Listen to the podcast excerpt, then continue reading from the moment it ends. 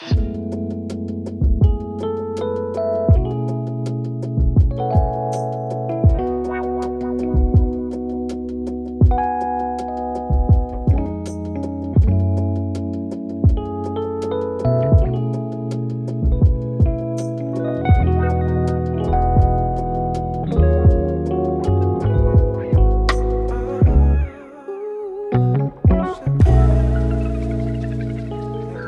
что, ладно, давайте начнем, что ли, да? А, я, наверное, всех представлю, но в очередной раз. Наша тоталитарная секта заседает и обсуждает тему реабилитации. На самом деле, хочется сказать много, как вступительное слово, и одновременно вроде как все понятно. Реабилитация, реабилитация. Но в сегодняшнем эфире я думаю, что мы поглубже копнем в эту идею. И здесь Вася, на самом деле, у нас будет сегодня основным спикером, потому что основные все товарищи, которые в этом тоже шарят, они как-то не смогли. Кто-то не смог, кто-то смог, но не особо, поэтому, Вася, ты будешь от всех, за всех отдуваться. У нас в студии будет еще один человек. У нас будет Радуга. И как бы сегодня так получается то, что Енина, она представитель психиатрии, она психи, врач-психиатр, она будет рассказывать нам про психосоциальную реабилитацию целого ряда личностей, о которых мы как-то либо умалчиваем, либо мало что знаем. Э, Радуга, спасибо большое, что пришла, что смогла найти время, чтобы с нами пообщаться. Поздоровайся. Спасибо, спасибо. Спасибо. Вот. Э, что еще рассказать?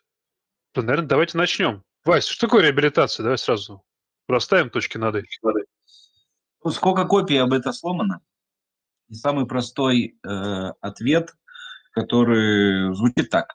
Значит, реабилитация – это раздел медицины, который находится на условно предпоследней ступени в этой самой медицине, который нацелен на то, чтобы э, восстановить людей э, к прежнему уровню их качества жизни, и это сейчас важное самое во всем моем посыле, качество жизни – с имеющимися ограничениями, либо преодолев имеющиеся ограничения, если на это существует анатомическая возможность.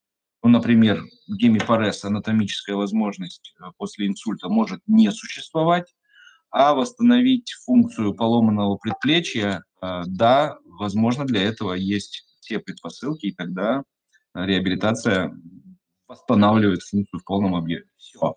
Другой какой-то глобальной э, идеи в очень простом, утрированном понимании во всей этой истории не существует, но на это дело можно накидывать э, взаимодействие с семьей, адаптация, бла-бла-бла, спецшколы, если это детская там какая-то история, но это уже в глобальном смысле слова такое социально-популистические такие э, мысли. А так это, да, это восстановление после любых перенесенных болезней и ограничений физических.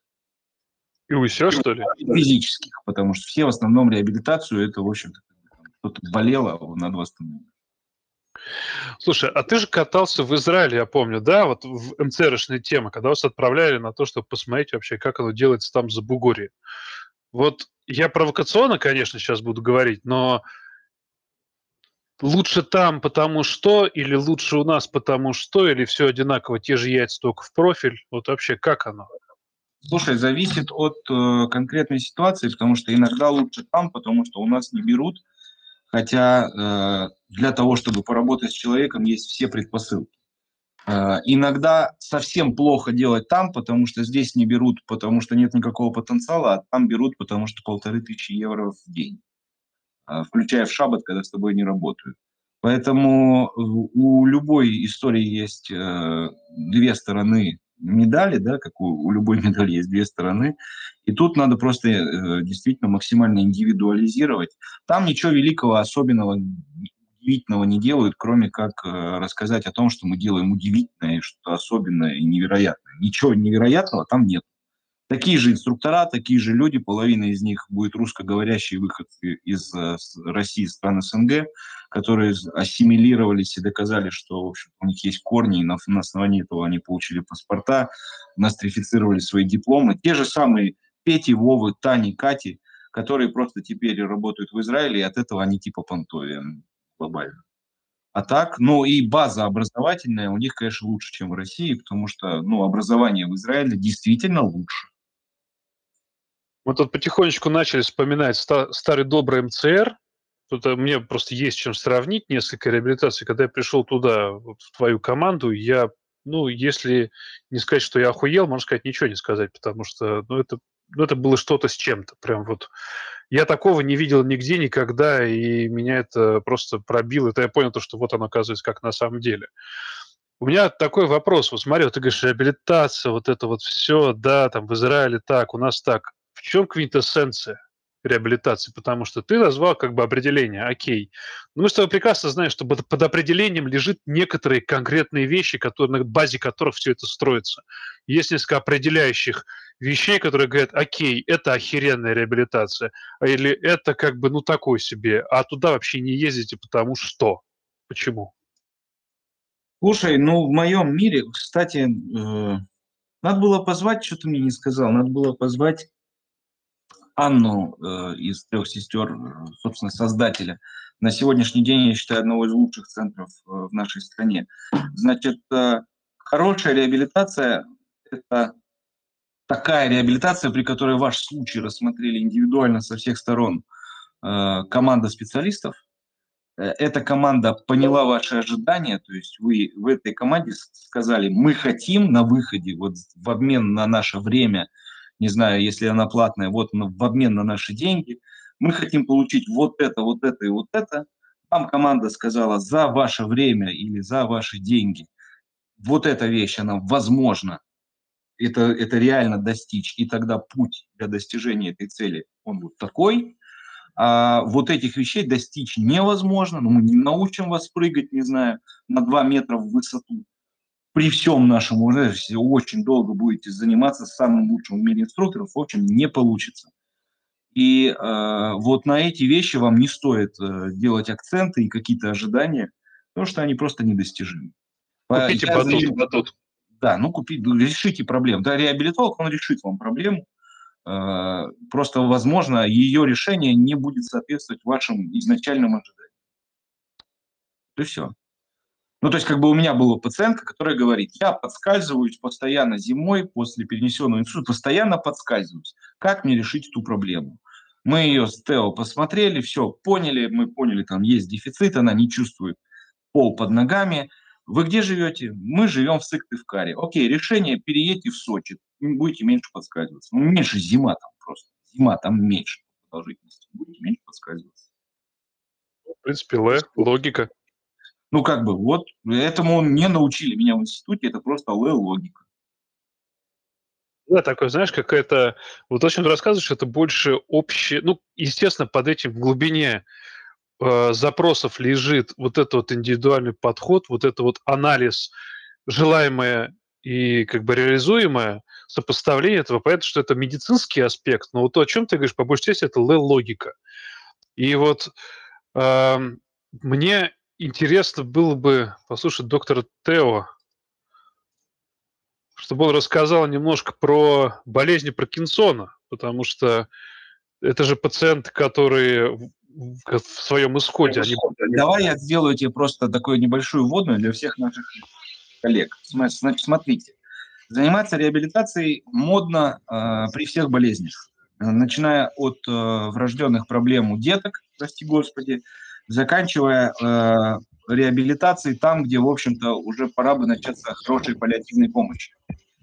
Значит, э, теперь фишка заключается в том, что если мы возьмем двигательное направление реабилитации, оно фундаментально будет э, подчинено двум таким аспектам. Сейчас, доктор Тео, если ты нас слышишь, выключи микрофон.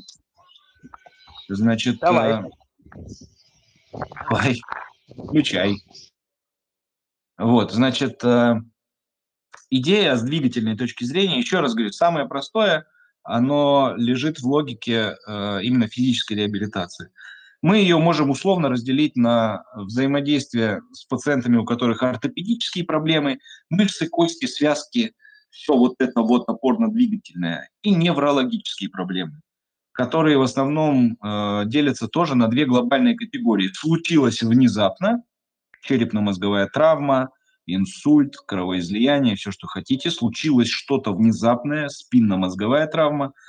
Или, случил, или случается из-под потихонечку аутоиммунные болезни, нейродегенеративные болезни и бла-бла-бла.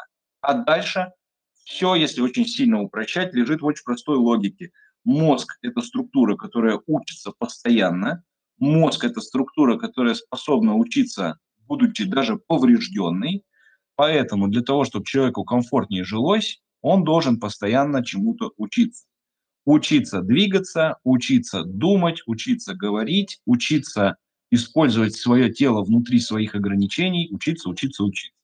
Поэтому реабилитационная команда – это команда преподавателей, которая учит человека, если мы говорим про неврологию, пользоваться своим телом, как-то адаптировать дефициту, улучшать качество жизни и так далее в рамках имеющихся нарушений. Потому что в глобальном смысле слова, в неврологии, наверное, должен быть высоким уровень выгорания, потому что, в общем-то, когда исчерпаны медикаментозные и Э, инвазивные методики, то там дальше только тяжелые разговоры с семьей о необходимости принятия того статуса, которого удалось достичь после тех э, вмешательств и интервенций. Вот здесь хотел бы, чтобы нас Радуга что-нибудь рассказала, потому что это вот Вася поднял очень сложную тему, вот это вот принятие. Потому что большинство людей-то, они приходят после инсульта, у них части мозга просто нет. Вот она все, она отвалилась по тем или иным причинам. А люди хотят обратно восстановить это. И вот этот момент принятия... Радугу, я думаю, обязательно. То есть следующий, ну просто вот я дал вступление. Ортопедия, неврология. Неврология делится на острую, медленную, ла-ла-ла. Теперь вот пусть э, венец э, нашей науки... Тео хочешь? Да, ну ладно. Пусть он, Пускай пусть вещает Тео. И, и пусть он скажет, когда он там уже подводит к тому, что надо принимать и так далее, пусть он про мясо мозга нам расскажет на всех его уровнях, и, и дальше мы уже будем смотреть. Ну, как Я бы согласен. дальше да, принять. Это лог, логично. Вот мне интересно больше по Паркинсону, потому что это такая штука, которая прям... Ну, она исход, она самоцель вот это вот обучение, реабилитации, принятие понятия с одновременной попыткой какой-то компенсации. Вот мне интересно, что Тео скажет. Ну, Тео замешательство, что я могу сказать? Вася, привет. Значит, история, она такая, да, то есть эм, современные нейродегенеративные заболевания вообще, да, то есть почти вся неврология без реабилитации рассматривать существовать не может. Потому что, как сказали наши все коллеги, неврологи лохи, ибо умеют ставить диагноз, но не умеют лечить. Это правда в большинстве своем. И поэтому невро... именно реабилитация позволяет нам не быть да, вот, теми лузерами и отставшими в неврологии в клинике людьми. Теперь, в отношении истории именно медленно прогрессирующих вещей, таких как, например, болезнь Паркинсона, неожиданно, но именно реабилитация является ну, одним из ведущих методов именно лечения, потому что пациент прогрессивно э, теряет э, моторные навыки, и именно э, компенсация за счет существующих двигательных центров позволяет качество, собственно, этого движения поддерживать. Да, если мы сейчас так, Вася очень, ну, так, хорошо и прям лаконично все это объяснил, я, наверное, не буду это портить, уходя в дебри э, неврологической структуры, просто скажу следующее, что э, головной мозг достаточно пластичен, пока имеет достаточно резервов на э, достаточно клеток, которые могут создавать поперечно-продольные связи, да, дополнительные ну, синапсы. Если же этих функций ну, или количества клеток недостаточно, то от наших реабилитационных мероприятий, э, в общем, собственно, ничего и не происходит. И самое главное во всей этой истории про мясо мозга и про оценку реабилитационного потенциала, чтобы мы понимали, имеет ли этот мозг достаточное количество ресурсов, потому что если, например, инсульт находится в мосту, это специальная такая структура э, в стволе головного мозга, в котором очень много волокон, идущих от двигательных центров полушарий к спинному мозгу. Если инсульт находится в этом, очаг находится в этом месте, то мы хоть его зареабилитируем, эффекта не будет, потому что повреждена стратегическая зона. И э, это как раз вот та самая роль невролога для оценки реабилитационного потенциала, исходя из первичных данных. Да? То есть пациент после какого-то чудовищного повреждения, травмы, там, инсульт и так далее, может просто находиться в коме, но его МРТ может подсказывать о том, что у него будет хороший реабилитационный исход. И поэтому за него надо браться. Но при том же, например, предположим, локальном инсульте спинного мозга, мы видим на МРТ, что спинной мозг перебит, пациент в сознании, он тут, он хочет работать, но нет, этот, этот пациент останется спинальным, э, так, так называемым спинальным пациентом и будет прикован к инвалидному креслу, потому что там он по АЗИ выдает определенные шкалы. И, э, наверное, э, Василий именно этого хотел от меня услышать.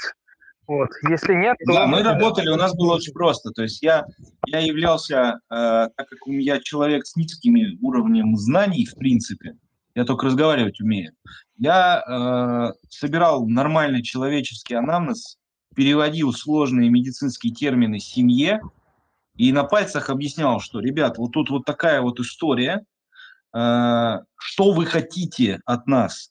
Они говорили, мы хотим, ну, не знаю, например, водить автомобиль после инсульта. И уже я, как неврологу, доктору Тео говорил, Тео, эта семья хочет водить. Пожалуйста, ты как невролог, дай мне ответ. Мясо мозга и его статус, и научные данные в пользу восстановления э, конкретно в этой зоне, например, произошел инсульт. Мы можем об этом думать или не можем об этом думать? Я думаю, что отчасти необычность таких вопросов к неврологу создавала большой интерес в работе, потому что приходилось э, неврологу мыслить шире, чем просто э, топика, да, то есть описать вот тут такие рефлексы, наверное, надо делать МРТ в этой зоне, рождаем проблему, сделали МРТ, о, правда. А что с этой зоной делать? Ответ – ничего. Ну, как бы в этом был прикол всего того, как и чем мы занимались. Ну вот, доктор Тео не догадался, что надо подхватить. Ну, я так хотел, да, потому что Мотор что-нибудь еще расскажет. Давай, давай, давай. Именно, то есть эм, работа в МЦР, она позволила э, смотреть на эти сухие снимки черно-белых клякс МРТ немножко с позиции жизни, да, то есть вот мы видели я тебя на секундочку прерву, прямо на одну секундочку, Тео. Сорян, что люди слушают, и они не понимают, о чем мы говорим. МЦР – это был междисциплинарный центр реабилитации, в котором, собственно, мы втроем в команде работали. Я, Тео и Вася. Ну, Вася был таким основополагающим идейным человеком, доктор Тео был неврологом, я был... Кем я был ты, Господи Иисусе? Терапевт-алголог, ну, наверное. Врачом. Солнышко да. это наше было, ясно. Солнышко, сол, солнышко. Ну вот так, чтобы люди просто понимают, мы говорим МЦР, МЦР, МЦР, а люди не понимают, что это такое. Тео Сорян. Да, и с течением времени э, просмотр снимков МРТ начало обогащаться эмоциями, да, то есть мы видели пациента, думали, ну-ка сейчас вот мы посмотрим, найдем там какой-то потенциал для него, да, смотрели МРТ, видели там какой-то специфический признак и такие вот прям ой, ой, вай, вей, вот это вот, вот, вот это Весь цимис был в том, что реабилита... ну, неврология начала приобретать такой вот э, жизненные оттенки, что ли, скажем так. И этим работа, собственно, она была интересна. Именно этим, наверное, некоторые неврологи, с которыми я сталкиваюсь, которые, собственно, не занимались и не работали в реабилитации, они немножко в каких-то аспектах, скажем так, более суховатые, что ли. Вот как-то так. Мне все-таки хочется вернуться вот к этой вот идее работы с родственниками, идеи принятия. Вот, потому что... Да, то есть, представь, да, то есть человек говорит, хочу водить машину, мы говорим, стоп-аут не заработает, э, или там, например, более сложная проблема, у тебя нарушение критики плюс гемианопсия, то есть ты полмира там не видишь, есть ограничения, э, машина нет. Да, это очень тоскливый разговор там для пациента, или, например, ходить нет – да, потому что случилась тяжелая э, травма спинного мозга и случился полный перерыв спинного мозга. И там уже простор для того, на что нужно поспрашивать, на, о чем можно поговорить с радугой. Вот да, пожалуйста, Радуга, и расскажи нам, потому что это очень тонкий момент, который в нашей в стране, где здравница называется больницей, люди не очень почему-то понимают. Ну, то есть это действительно грустные разговоры, сложные, и мне кажется, ты можешь пролить свет на этот счет. В контексте вашей ситуации, неврологической реабилитации, Ой, боже мой, у тебя там стучит что-то и что-то ужасное. Прости, прости, вот так. Вот так, если. Так Нормас. хорошо? Нормас. Это просто он бился о мои груди, чтобы вам было приятно это знать. Ну так вот, в контексте э, неврологической, неврологической реабилитации это один разговор а, про принятие родственников, по поводу самого принятия ситуации э, психологическом аспекте лечения людей и реабилитации людей, которые пережили какое-то серьезное заболевание, то есть это опять-таки все инсульты, травмы, да, какие-то вот такие вот вещи, которые человек жил себе спокойно, вот он водил машину, бам, все, у тебя теперь не работает половина тела, у тебя теперь не работает там нога нормально, ты ничего, не- половину мира ты не видишь. С этим э, это называется психологическая жизнь человека. У человека есть тело, у него есть э, душа, у него есть его разум, и у его разума есть тоже жизнь, и все, что происходит с телом, отражается в нашем разуме. И наш разум а, преодолевает определенные этапы принятия и смирения с ситуацией. И в целом такую штуку можно относить к реакции горя, мне кажется. То есть, когда человек что-то теряет, не только близкого, но и в себе что-то, какие-то свои функции, это про- проходит через несколько стадий. Все их знают, все про них уже столько мемов снято, всякой фигни там по типу, там, типа отрицание, гнев, э, там, депрессия, торг, вот это вот все, да, а потом принятие. Вот люди тоже проходят, когда им нужно реабилитироваться, они приходят, через, проходят эти стадии. То есть я думаю, что вы не раз сталкивались с этими историями, когда человек там, все, я поеду в свою деревню, все, спасибо, что вылечили, а на самом деле идите в жопу, все, я поехал, буду там кушать малину, загорать, пить болиголов, и все со мной станет нормально. Это человек в отрицании обычно уезжает, собирает манатки и убегает из больницы. Или там, когда а, пациент злится, почему мне не помогает, наверное, вы мне ничего не то, мне какую-то программу плохую предлагаете, наверное, мне надо ехать в другое место. Бывали у вас такие случаи? Я думаю, что не, не у всех и не раз. Просто мы не можем различить это как вот эти, эти, эти э, звенья развития до принятия. Ну, я просто... Угу. Да, я, я вот, если позволите, да, значит, чем отличие будет Израиля того же?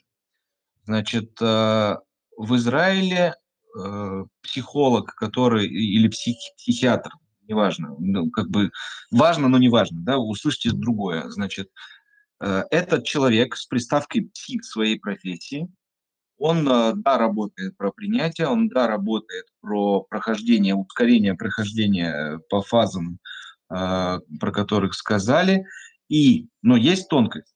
Значит, тонкость заключается в том, что он называется реабилитационный психолог или реабилит, ну, как бы психиатр, который работает с реабилитационной командой, и там другие фишки.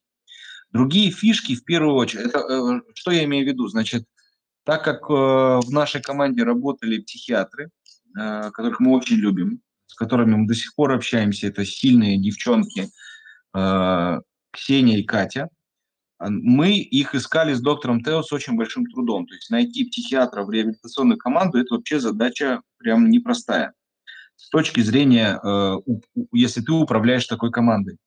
Потому что в глобальном смысле слова этот человек должен сочетать в себе и умение пользоваться фармакологией, и умение работать в рамках там, когнитивно-поведенческой терапии для того, чтобы правильную мотивацию создать у пациентов в очень сжатые сроки, потому что, извините, он у вас может приехать на две недели всего лишь.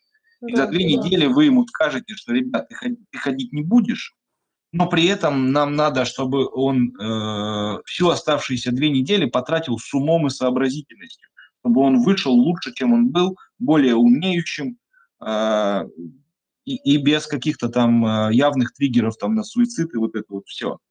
И Конечно. психиатры, которые, которого ты берешь в команду и ставишь ему задачу, извини, дружище, у тебя две недели на все про все, это, в общем, э, задача не для каждого. Как я понял, по крайней мере, за там три года работы, четыре, э, не каждый психиатр под это дело вписывается, не каждый психиатр с этим вообще согласен. И, в общем-то, как бы история выглядит так, как она выглядит. Э, это очень важные люди в команде, врач-психиатр. Их, кстати, не готовы покупать пациенты и их семьи со словами, ребят, не надо нам, нам тут ходить надо, а вы нам психолога там своего суете, идите. А, они прям не готовы инвестировать в это. И а, это прям очень сложное, но очень важное направление реабилитации, которое для меня глобально, если это не жесткая психиатрия, которую там надо давить э, с психоорганическим синдромом каким-то, там, с органической бессонницей и вот этим всем, то это работа про мотивацию э, и про попытку э, как-то профессионально пробудить э, желание жить внутри ограничений. Это вот вдумайтесь, да, про попытку пробудить в человеке желание жить с ограничениями. Это очень сложная задача. Конечно, потому что и я понимаю, почему далеко не каждый врач на это способен и еще и соглашается на это. Я имею в виду про специалистов ментальных, короче, областей. Потому что когда ты пытаешься мотивировать человека, да еще и, во-первых, очень короткие сроки, действительно, а, ты на консультации с таким человеком обсуждаешь э, конкретно его жизнь, конкретно его боль, и конкретно его страдания. И чтобы замотивировать человека, нужно как бы сесть с ним рядышком на эту лавочку. На эту лавочку, которая теперь больше не в живописном каком-то парке, где он мог сесть на велосипед и уехать, а где он пойдет, например, с тростью и так далее. Нужно оказаться с ним рядом в его переживаниях, и исходя из, того, из тех переживаний, которые у него есть, из его бэкграунда, из его опыта, э, из его надежд и, в общем, всего-всего, что у него есть, пойти постараться с ним дальше. И это сделать за короткий срок, это очень э, эмоционально затратно. То есть это очень тратит ресурсы. Именно поэтому, вот Вася правильно сказал, там очень большой процент выгорания у таких специалистов. Э, да, в принципе, в реабилитации это, да, выгорание высокое. Э, вот еще в психологическом плане это огромный-огромный тяжкий труд. Э, то есть несколько факторов эти делают этот труд практически неподъемным. Поэтому Молодцы ребята, которые соглашаются, которые работают, они вообще красавы. Да, я согласен. При том, что еще говорю, надо очень хорошо знать э, неврологию и уметь взаимодействовать с неврологом, потому что там куча всяких этих синдромов сложных, э, лежащих на границе психиатрии, неврология, э, в которых как бы там прям делать нечего, если ты, в общем-то, только, например, в психотерапии занимаешься. Органика, да, органика, ты, ты как бы не отрулишь. И другой, другая проблема, если ты таблеткин, то это не про человек, не про эмпатию и, и не про мотивацию. То есть можно ну, насколько-то да, отправить да. таблетками, но, в общем-то, как бы надо как-то удивительным образом совмещать. Например, Ксения Германова, которую мы очень любим, которая, э, которую мы долго искали и, и с большим, ну, мы прям думали, что не, не сможем найти альтернативу, да, какого-то человека, который сможет ее столь же эффективно заменить. Оказалось, ошибли, ошиблись, да, наша Катя Федоренко там полноценно включилась в работу, очень крутые девчонки, но вот Ксения настолько охренела от того, как это все э, может коллаборировать внутри одной команды, что она, в принципе, глобально-то отошла от э, медицинской деятельности, и она пошла по, по стопам Чумнова в нейронауку, блин, в Стэнфорд. И э, для меня вот человек, который работает психиатром внутри реабилитационной команды, это человек с таким уровнем компетенции, который как бы поработав такой говорит, ребят, пожалуй, я в Стэнфорд. И его туда взяли. В общем, э, история э, работы, вот если мы говорим про профиль человека, который должен работать в реабилитации, да, то есть это должен быть человек, который эм, готов э, вместе с пациентом принять, вот как вот э, Радуга нам говорила, про его эмоции, да, то есть не должно быть такого, что как бы, ну вот я пришел, в общем, на слова, на вопрос ответил и как бы до свидос. Так реабилитация не работает, без сопереживания и без того, что если пациент не чувствует, что мы с ним, и что мы пытаемся найти ему решение или помочь, без этого работы не будет. Да? И тут я вспоминаю историю, когда у нас была пациентка с э, последствием кровоизлияния в головной мозг, мясо мозга выглядело абсолютно нормальным, вот прям абсолютно нормальным. Но при этом пациентка была в минимальном сознании минус. по сути, в вегетативном даже состоянии. И э, в этот момент мы начали задумываться о том, что, что, что если мы сейчас ее возьмем, там, не знаю, э, закидаем ее антидепрессантами там, или противопартизаническими препаратами, что из этого будет? Потому что есть некоторые публикации, собирающие серию клинических случаев, где и применение высоких доз того же самого, например, сидролина или амантадина показывало улучшение уровня э, сознания. И э, мы очень долго бились над одним случаем, где, как раз, который я рассказал, в итоге нам удалось ее, я не знаю, Антон, ты видел этот случай, не видел, но где-то на фоне терапии амантадином и сертралином мы вышли на уровень того, что она начала протягивать мне руку. Ну, конечно, это требовало порядка, там, не знаю, 20 секунд после того, как я ее попросил вытянуть или протянуть мне руку. Вот, и, естественно, вся эта история сопровождается чудовищным отрицанием семьи, объяснением семьи, очень много времени тратится на разговоры. И поэтому, если доктор не готов тратить свое время на объяснение, на разжевывание всей этой истории, реабилитации не будет. Вот. Так, хочу немножко времени уделить разговору, рассказу про психосоциальную реабилитацию людей с ментальными расстройствами. А то мы тут... Э, неврология классно, вот. Хочу про психушку немножко, про свою любимую рассказать. Э, скажите, когда я могу это сделать? Да давай, просто... Э, да давай рассказывай, что, потому что это на самом деле часть, огромная часть реабилитации, которая, опять же, в нашей РАШ почему-то она проходит боком, и мне кажется, вот то, потому что вижу я и общаюсь с людьми, это просто на личной инициативе большинства людей происходит. В этом заинтересованы, и это просто развивает на своих плечах, по сути. Так что расскажи, конечно, что это интересно.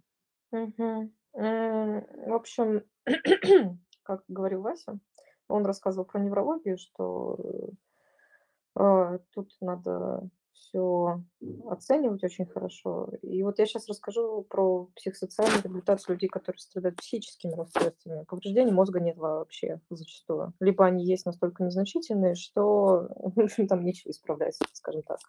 Или нечем исправлять. Да и диагностировать тоже особо нечем. Такая вот у нас психиатрия.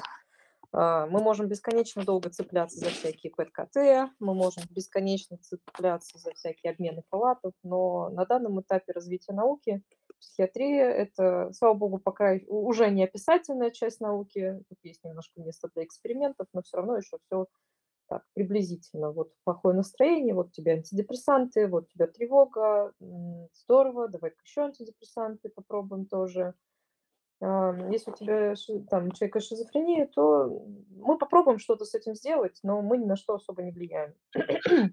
И это... Ты, ты знаешь, я, я думал немножко про другое это услышать. Я хочу услышать я вот сейчас... этот сок, мы... вот этот давай сок. Это все то, что ты рассказываешь, это все вот как бы оно муторно да. глубоко. Мы поэтому, собственно, никто, да. мы ходим по поверхностям. Не надо уходить в эту дичь и глубь. Нахер она никому все не нужна. Это, Расскажи сок психи... Э, психиатрическая реабилитация в России мертворождена.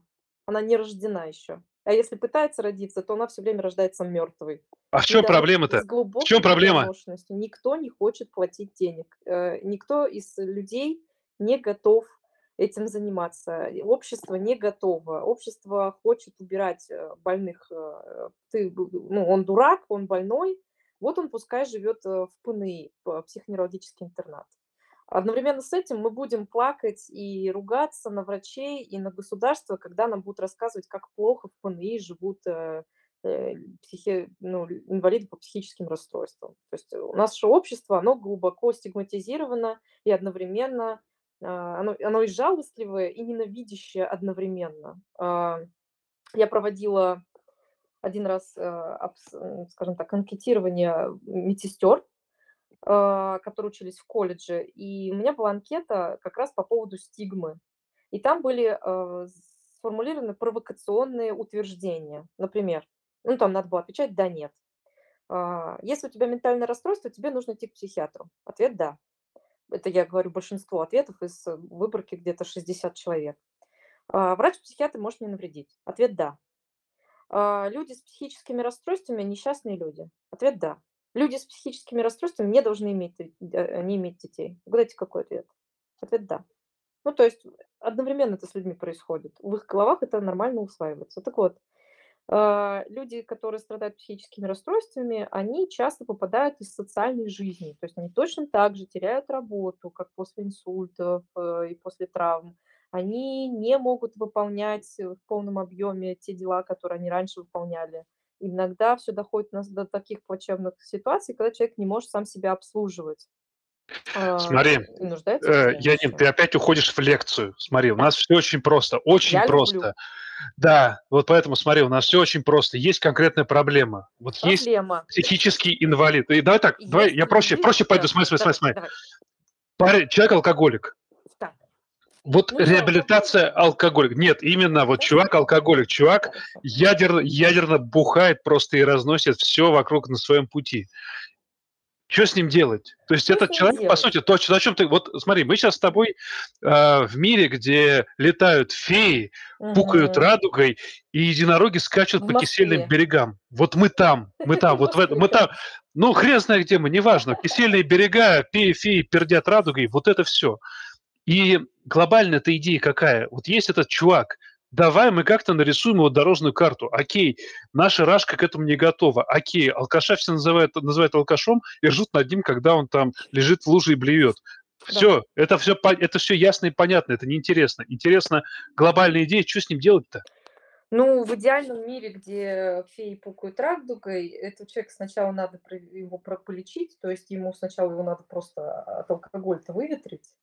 Вот. А когда он выветрится от алкоголя, ему нужен нормальный полноценный человеческий рехаб. Это уже второй этап лечения, когда ему проводят психотерапию, потому что он в зависимость не просто так попал, а это болезнь вообще-то. И э, бо- болезнь такая лечится психотерапевтически.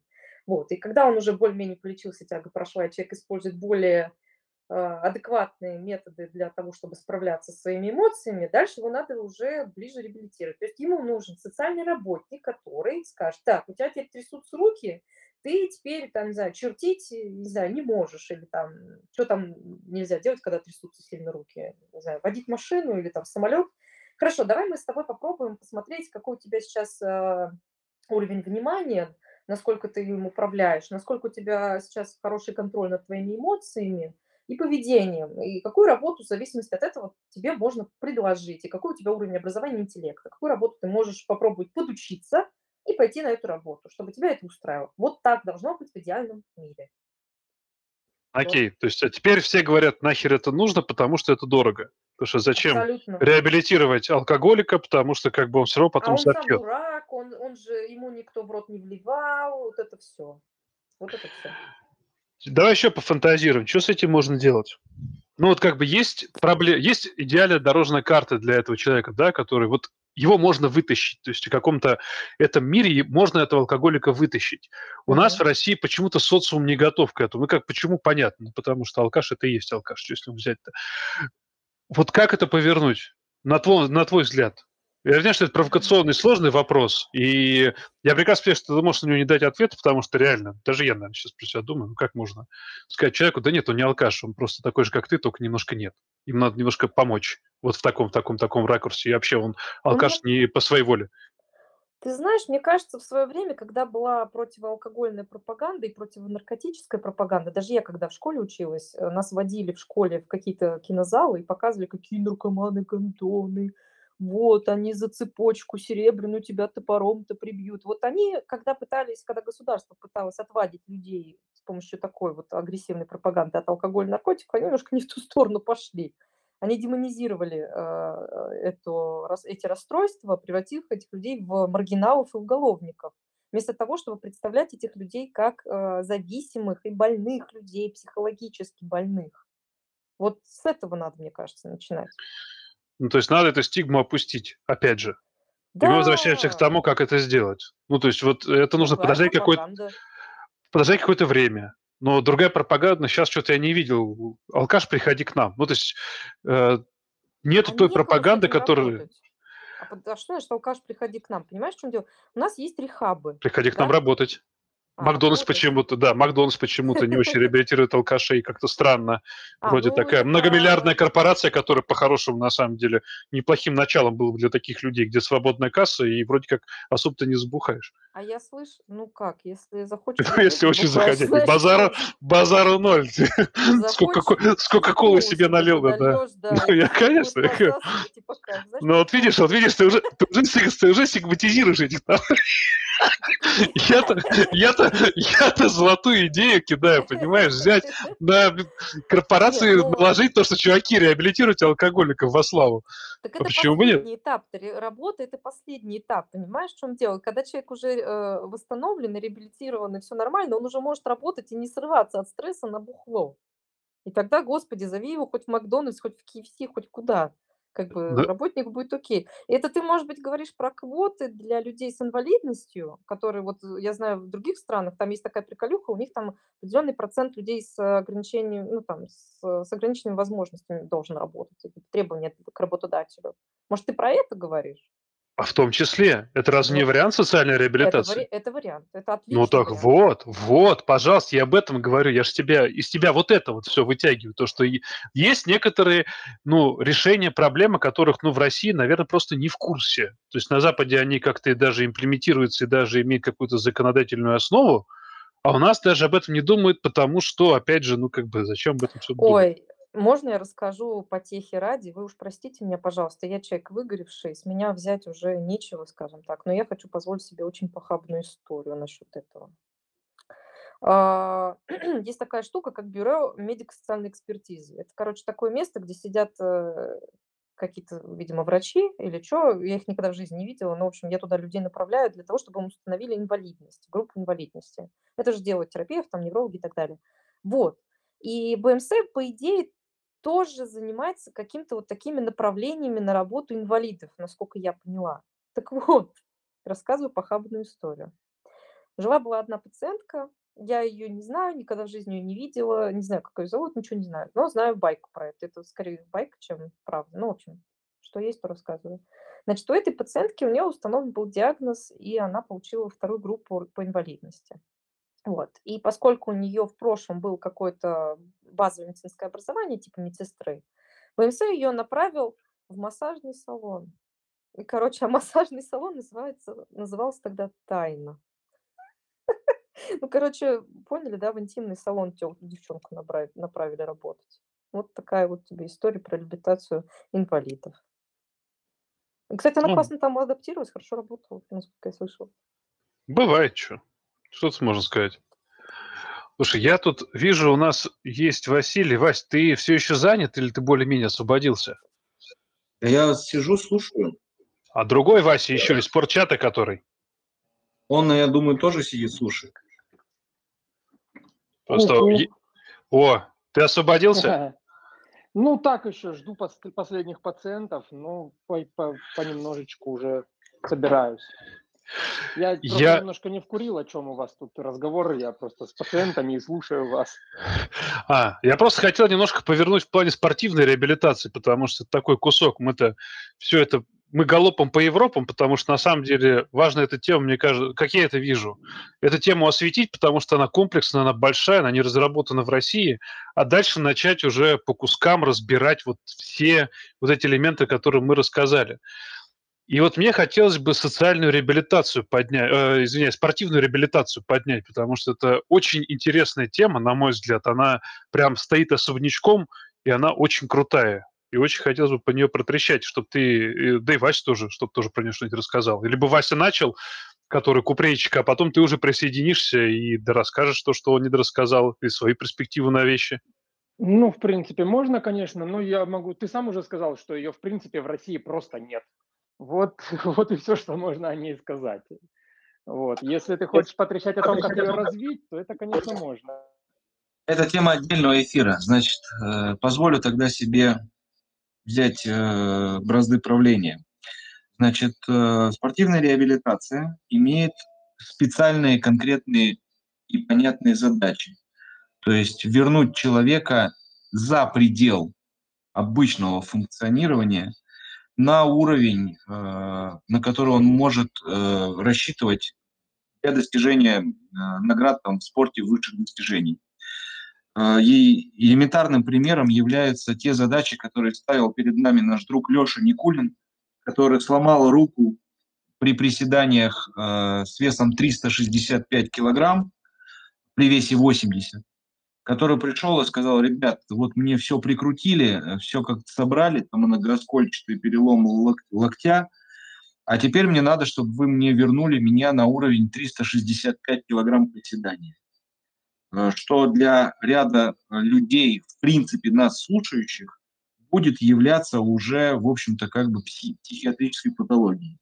То есть, э, но нужно понимать, что это определенный пул людей, которые ставят перед э, своим организмом весьма жесткие задачи, на которые вы никогда не пойдете. Это касается олимпийских сборников, которыми мы много занимались.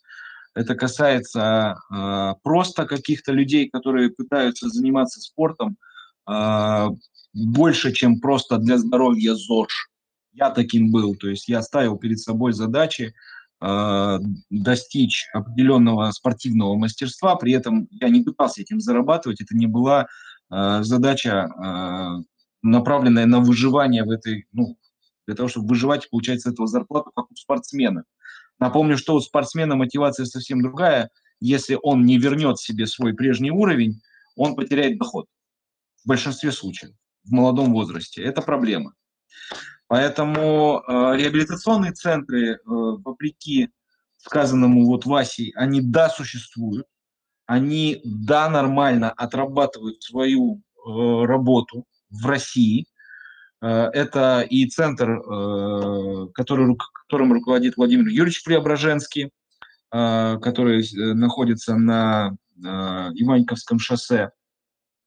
Это очень неплохой центр э, при ЦСКА, не ЦСКА, прости, а нет, при, при женском локомотиве. Э, при, при футбольной команде «Локомотив» его открыл там девчонка, которая тоже училась за границей, она прям мощная, не помню, как ее зовут, Даша, по-моему. То есть э, при командах, э, при спортивных командах, особенно профессиональных, особенно в футболе, э, работают такие топы, э, в том числе физподготовка и э, физический рехаб, что, в общем-то, как бы вы их э, в центры подобные, подобные МЦРу не затащите никогда, им там платят, э, нам всем еще до этого далеко. И они реально все это восстанавливают, там все это круто, все по протоколам, FIFA 11, ла-ла-ла. Поэтому я глобально не соглашусь с тем, что у нас нет спортивной реабилитации. У нас есть просто локальное количество э, специфических людей на рынке, которые являются там популярными, медийными и так далее – которые как бы типа реабилитологи. На самом деле это, в общем-то, люди, которые обслуживают офисный планктон с условным количеством там травм каких-то. Кому-то они вопросы закрывают, кому-то кому нет. И от этого создается впечатление, что глобального рехаба нет. Есть, ребят, приезжайте к Владимиру Юрьевичу Преображенскому в реабилитационный центр. Там есть э, горнолыжный склон внутри и хоккейное поле для реабилитации, и баскетбольная площадка полноценная, полный зал, понимаете? Когда вы мне говорите, что этого нету, вы, значит, ноль в этой теме. Это все есть. Есть на Алтае отстроенная, э, огромная Сбербанком отстроенная территория. Я восстанавливал там спортсменку. Она восстановилась до уровня езды на Кубке Европы. И к ней ни один человек из команды МЦР не прикоснулся. Это сделано силами и средствами ОМС.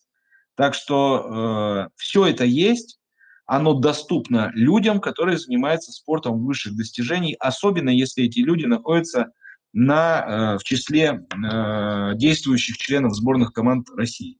Когда это частный спорт, когда это для себя, в общем-то, ты эти все плюшки не получаешь, но оно, наверное, глупо этого ожидать. Ты для России с точки зрения спортивного департамента или как это называется, спортивного э, министерства, ты, в общем-то, что? Ну, поднимай свои там штанги 100 килограмм. Как бы не, ты не Никулин, ты не представляешь страну на международном уровне, и таких, как ты, уникумов на планете, явно больше, чем 10 человек. Таких, как, а таких, как Никулин, их там человек 7 всего, на всю, на 7 миллиардов людей. Поэтому все там есть, все ок. Оба на как. А можно я немножко матернусь? Ну, я как бы это делаю всю дорогу, на самом деле, тут, как ни странно. Но я сейчас по-другому матернусь. Что вы, коллеги, спортивные реабилитологи, думаете про прехаб? Не рехаб, а прехаб. Ну, э, давай так, давай сделаем с тобой по-другому. Что мы думаем про э, профилактику, что мы думаем про, э, как это, э, информирование населения? Наверное, это благо. То есть, чтобы ты понимал, э, протокол FIFA 11, который предполагает разогрев перед игрой, позволил снизить частоту разрывов передней крестообразной связки, а также травм задней поверхности бедра там, блядь, на 40%. Прехаб, Теперь, пререхаб перед операцией для пожилого человека, которому объяснят, мы вам заменим тазобедренный сустав. Это операция, которая будет вот такой, вот такой, вот такой.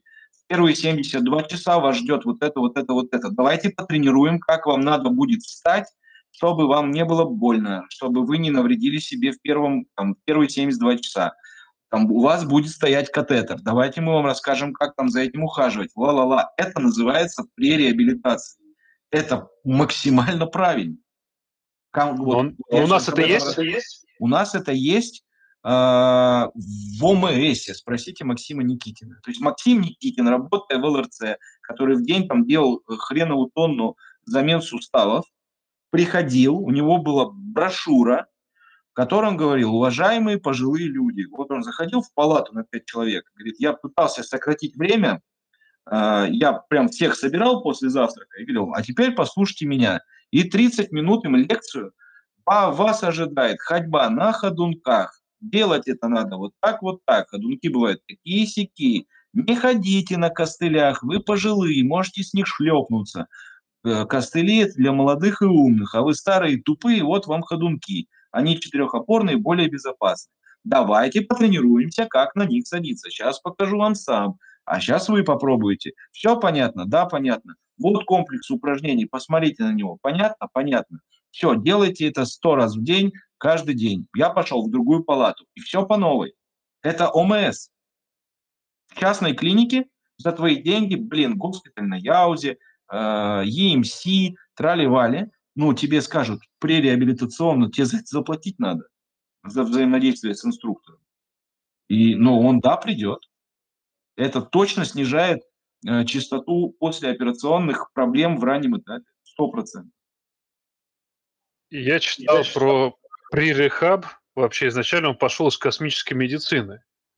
Это правда вообще или нет? Ну, то есть я так наткнулся на статейку, читал, и звучит логично, потому что те товарищи, которые вокруг нашей планеты крутятся, вертятся в невесомости в количестве полугода, у них наступает остеопороз и большой высокий риск переломов. И вот, собственно говоря, занимается при-рехаб так, чтобы они были готовы спуститься, ничего себе не сломать и лететь обратно. Что, как, ну, как такой вариант оттуда пошел, то вообще... Я не назову это при-рехабом, я, я как бы знаю про это, просто я назову это не при-рехабом, просто в условиях невесомости из-за отсутствия гравитации человек теряет скелетную мускулатуру. А, для того, чтобы он этого, не, ну, как бы он ее не терял, его заставляют тренироваться. Можно назвать это просто тренингом и не ошибиться, а можно назвать это пререхабом, наверное, тоже не ошибиться. В самом смысле рехаба я, наверное, не согласен. Мне кажется, пререхаб пришел к нам из ортопедии, когда умные э, травматологи сели и сказали, блин, мы задолбали, у нас старики после операции увихивают все суставы, надо переоперировать геморрой. Можно мы как-нибудь их там информировать, что ли, будем о том, что, что можно, что нельзя, потому что, ну, задолбало. И все. Я, но, но пререхаба в инсульте нет. Давайте тогда при реабилитации называть занятие ЗОЖ. Ну, это при реабилитации, а то вдруг у вас случится инсульт, а вы как бы готовенький. Ну, короче, профилактика, переводя на русский язык. То есть просто профилактика Абсолютно. все. Просто пререхаб в моем мире это то, что я тебе назвал. Когда приходит, тебе объясняет, слушай, тебе предстоит операция по поводу, не знаю, э, мы тебе будем перешивать, мы, мы тебе будем перешивать сухожилие, да, у тебя нет разгибания кисти, мы сейчас перешьем тебе сухожилие, оно будет. Значит, что тебя ждет? Понятно, да? Шрам будет у тебя вот так. Тут у тебя вот это, вот это. Может болеть, если будет болеть, мы будем делать с этим вот это, вот это, вот это. Надо будет делать вот такие упражнения. Смотри, вот так это выглядит. Ты понял? Понял. Запомнил? Запомнил. Нет, не запомнил. Давай заснимем тебе на видео, чтобы ты запомнил это и смог воспроизвести. Это пререхаб. Ты потом на это время меньше тратишь. Потом считается пререхабом то, что пытается там укреплять мышцы перед операцией, электромиостимуляцию и так далее. Я, ну, как бы слабо в это верю. Ну, то есть, типа, за 72 часа э, ставить на человека электромиостимулятор, как мне кажется, это все-таки делается ради коммерческой какой-то составляющей. За три дня электромиостимулятором накачать ягодичную мышцу – смех. Вот. Но этим занимаются, да, называют это пререхабом. Да, это пререхаб? Ну, нет. Я сказал, что я считаю пререхабом.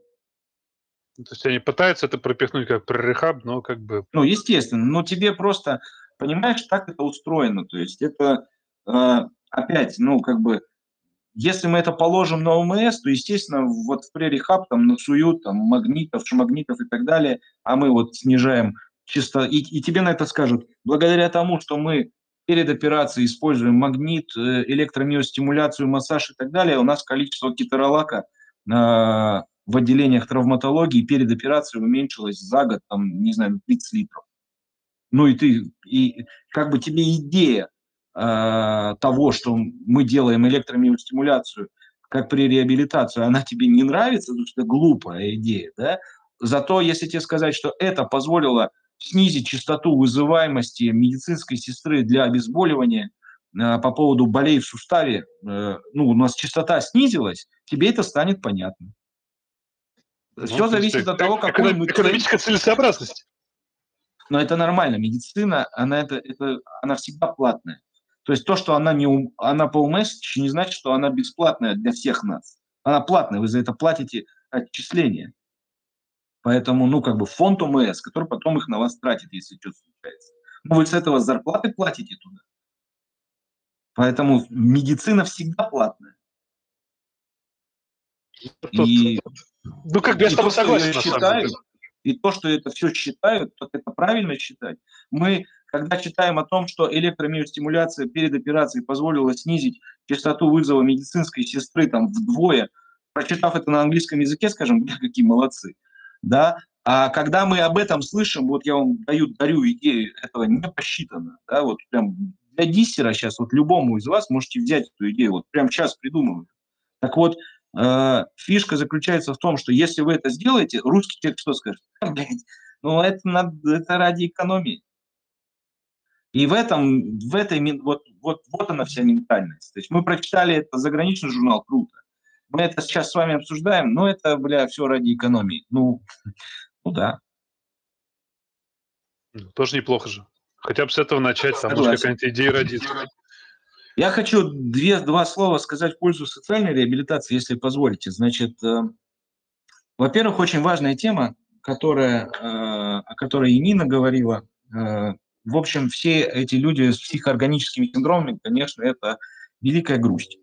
Для реабилитолога, значит, если у пациента нет мотивации на занятие, например, у алкаша, то этому пациенту путь в реабилитацию заказан, если ты ее делаешь этично то есть э, алкогольная энцефалопатия, не знаю, вот, вот трясет, э, родственники пришли, сказали, у нас там дома такой вот есть, но он не хочет идти. И вот не хочет, до свидания. Да? Давайте мы вот с вами поработаем, как вам принять то, что он не хочет. Потому что он не изменится, вы, ну, как бы, пока у него не будет мотивации на то, чтобы себя менять, ну, ну как бы, чего вы тут лезете? Значит, но для э, я просто это знаю от семей, то есть меня этому научили семьи. Этому, это не я научился. Значит, э, существуют для детей э, с серьезными интеллектуальными нарушениями всевозможные группы инклюзии, бесплатные абсолютно. Одна из таких называется «Сундук». Существуют поварские курсы для детей, которые имеют интеллектуальные нарушения – то есть э, это, это безусловно, не будет одно и то же в Сыктывкаре и в Москве. О, да, а, я могу про это рассказать попозже. Но факт заключается в том, что найти, э, как для, для, условно говоря, молодого человека, и, э, как ему взаимодействовать э, внутри, ну вот как бы, и, у которого есть органика, которая влияет на его поведение – Э, найти ему какую-то группу социальную, в которой он там будет социализироваться, в Москве возможно. Это правда так. Теперь, группы, которые занимаются аутизмом, сейчас набирают очень большой, э, в общем-то, популярность. Хотя раньше, в общем то несколько э, учреждений этим занималось на подличном уровне. Сейчас у нас уже более-менее начинают понимать, что такое аботерапия э, и так далее. Значит, теперь для тех людей, которые имеют психические нарушения уже в, в, в очень позднем возрасте, туда же включается деменция. Мы все прекрасно знаем про замечательное дело, которое делает фонд Альтруц, бесплатный, которым, э, э, лицом которого можно считать замечательного врача, психиатра, геронтолога Машу Гантман, э, которые сделали и кафе, и собрания для семей, поддержка психологическая семей для людей, которые вынуждены жить с лицами с деменцией, для, э, совместные дни, когда они могут приехать со своими э, родственниками с болезнью Альцгеймера там, и так далее, и провести время вместе в среде вот этих людей. Ну и, безусловно, э, дома длительного ухода, которые государственные, естественно, дничи, тараканы, э, люди, похожие на Чикатило – Э, и как в противовес им, это учреждения по типу senior group, третий возраст, по-моему, которые, блин, которые ты приезжаешь и думаешь, вау, да, за там 6 тысяч рублей в сутки, так лучше он будет жить здесь, особенно если он не с нами интеллектуально, чем он будет жить дома и будет приезжать сиделка, я еще буду памперсы, шмамперсы, вот это все держать на своем контроле, плюс-минус те же деньги. Потому что супер уход, с ними занимаются, с ними гуляют, с ними играют, с ними взаимодействуют. Это не положили туда, и он там не сдох. Это не про это. Хотя есть и такое, безусловно. Поэтому теперь с социальной точки зрения э, мы писали письма из МЦР э, в вузы нашим пациентам молодого возраста, которые проходили учебу, мы просили их не отчислять их, э, что мы видим потенциал, э, что пациент может восстановиться. Э, к сожалению, на одной, например, на примере одной нашей пациентки, чтобы вы понимали, она перенесла черепно-мозговую травму, и из-за этого ее отчислили из университета, как он, университета менто, ментовского, не знаю, как это называется, ну, муца, муцару, муцарила, муцарица она пыталась, вот, и э, она с черепно-мозговой травмой, она, значит, негодная для того, чтобы быть мусором, но смогла поступить во второй мед. И вот она, правда жизни, да, то есть, э, хотя мы писали мусорам, вот ее, говорим, отнеси ректору, блин, она на своих ногах отнесла, положил бы, он говорит, блин, да я нормально. Э, но нет. Э, и э, то есть реабилитационный центр, он на самом деле, его компетенции, если есть на то желание его создателя, его команды, уровень участия в жизни семьи может быть бесконечным. Перестройка, переоборудование квартиры, адаптация квартиры умным домом. Блин, что хотите вообще? Вот, вот любая, любой аспект жизни человека это, это то, чем занимается реабилитационный центр. То есть главное, чтобы вам сказали, главное, чтобы вы задали человеку один простой вопрос. Тебе в твоем качестве жизни что не хватает для счастья? Ты сексом не можешь заниматься с женой, не знаешь, как после эндопротезирования. Сейчас наш инструктор тебе расскажет про позы в сексе после эндопротезирования. Ты что тебе мешает? Ты, ты не можешь э, подниматься на восьмой этаж в квартире своей на инвалидном кресле, лифта нет. Давай, значит, мы подумаем, как нам разменять тебе квартиру или, не знаю, напишешь, мы тебе дадим соцработника, он будет ходить, долбать, чтобы сделали, значит, подъемники для инвалидов, пандус для инвалидов в квартиру и так далее.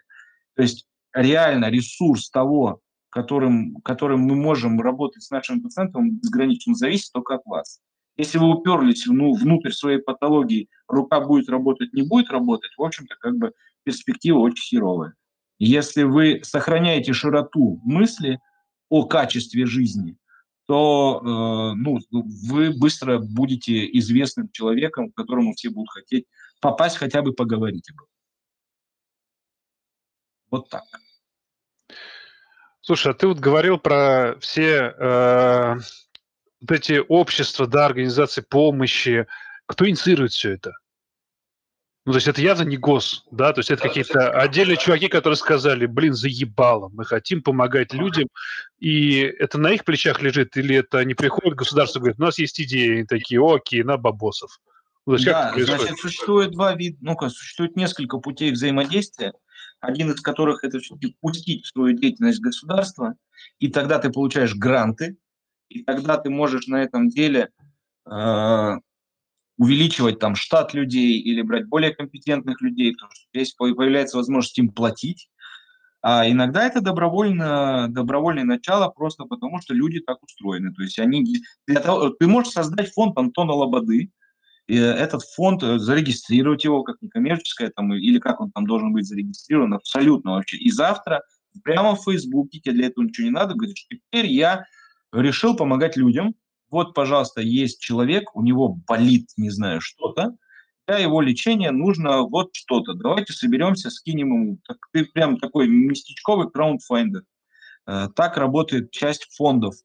Часть фондов уже влезла в государство и э, научилась с ним взаимодействовать, потому что у ряда, ряда людей есть четкое ощущение, что взаимодействие с государством – это всегда про говно. Вот. Вероятнее всего, про говно это да, но только у них в голове. Потому что на самом деле использовать это государство можно. И это делать можно реально эффективно и неплохо. И много проектов, ну, например, моторика, которая использует государство, делая протезы для рук для детей, протезы для рук для детей, да, они взаимодействуют с государством. Что, они говно, что ли? Нет. Что, плохая организация? Нет. Протезы плохие? Супер протезы но э, зависит от э, того, насколько ты открыт. Когда, как, вот у, у меня пример есть человека, который владел фондом, который всегда говорил, я впущу государство, сука, жулики, воры Путин. Ну, там психика такая. Все, там вот человек видит моно. Жулики, воры, Путин.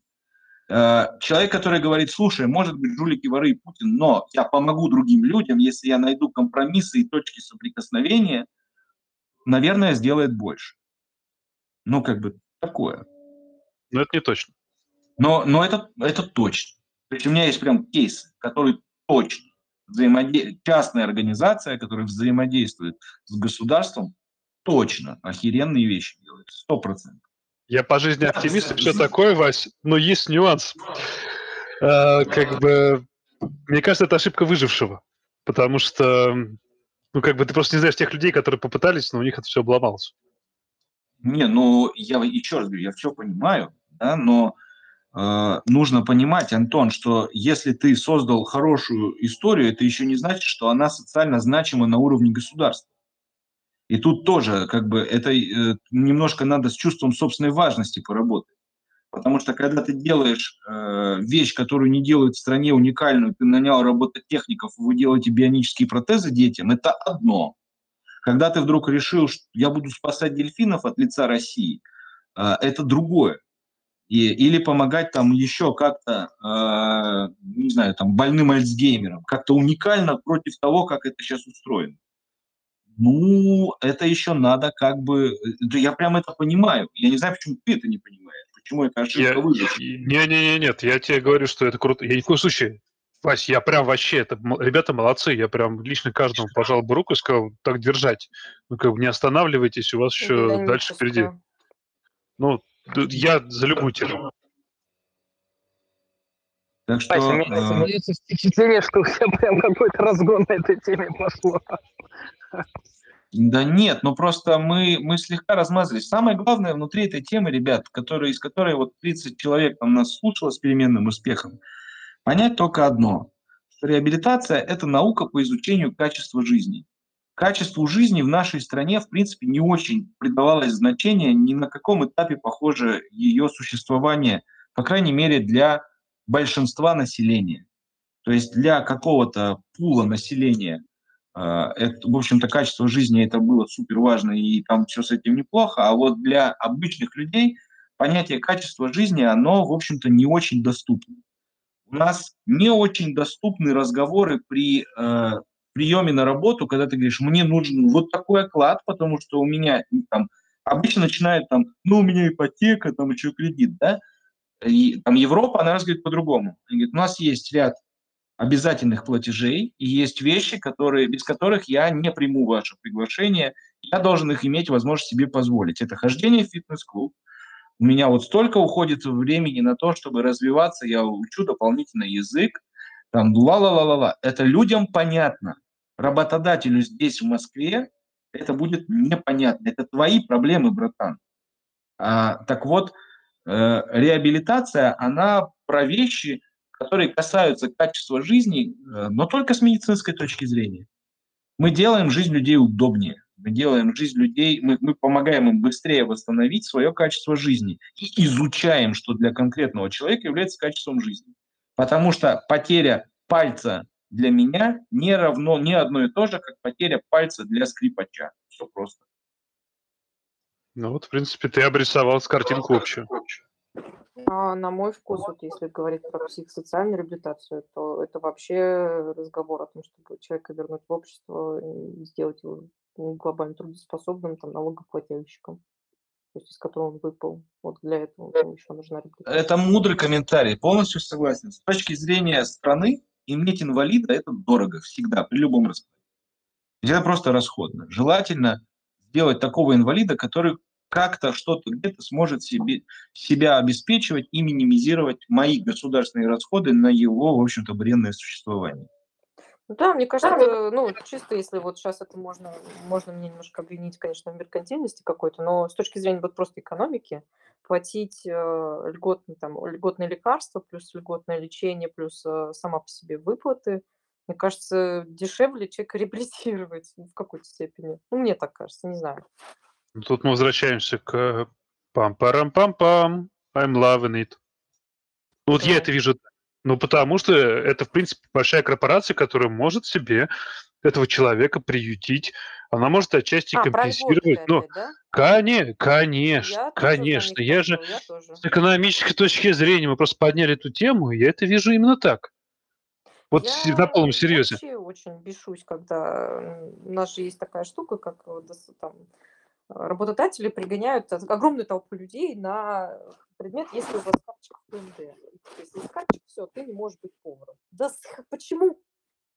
Почему человек, который тысячу раз в день моет руки, не может быть поваром? Мне кажется, ему как раз не можно быть поваром. Он заодно тысячу раз помоет свои руки на работе. Будут очень чистые руки. Типа. Вот так. напиши в рекомендациях. Что такого-то? Работать поваром. Работать, работать поваром, все Нет, правильно. Моет руки, ОКР, работать поваром, диагноз. Да, в, Рекомендация. Э, в любом случае работодатели присылают, я не знаю, как там, это какие-то трудовые какие-то кодексы, я в этом не очень, кстати, разбираюсь, по какому праву так происходит, что людей пригоняют, значит, ПНД, чтобы устроиться работать поваром. Я понимаю, там работать в детском садике или в школе, или там в ментуре. Это один разговор, да. А вот такие какие-то профессии простые, скажем так, которые там, ну, типа, нормально можно работать. Чё, в чем проблема? Вот я не понимаю, почему их пригоняют. Меня бесит это. И квоты, естественно, квоты. Квоты для инвалидов. А можно такое, я попробую оживить нашу дискуссию. Вот Антон.